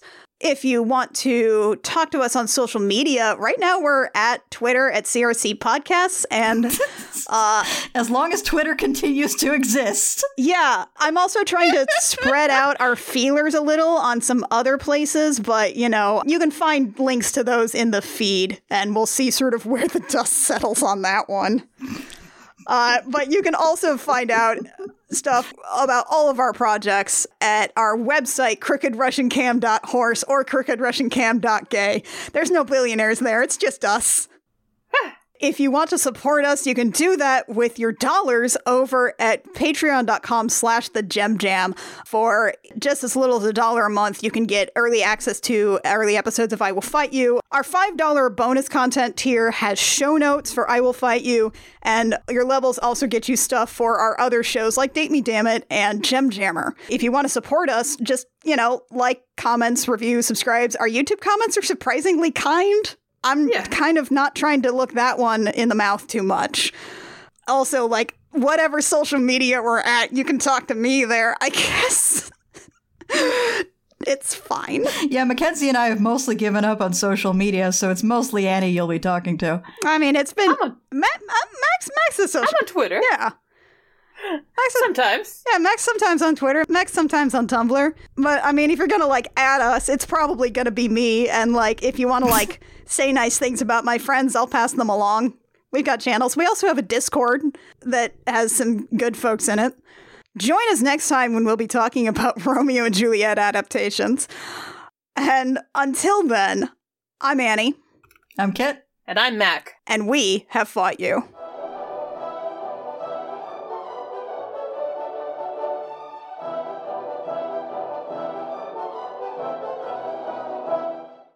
I think that's everything.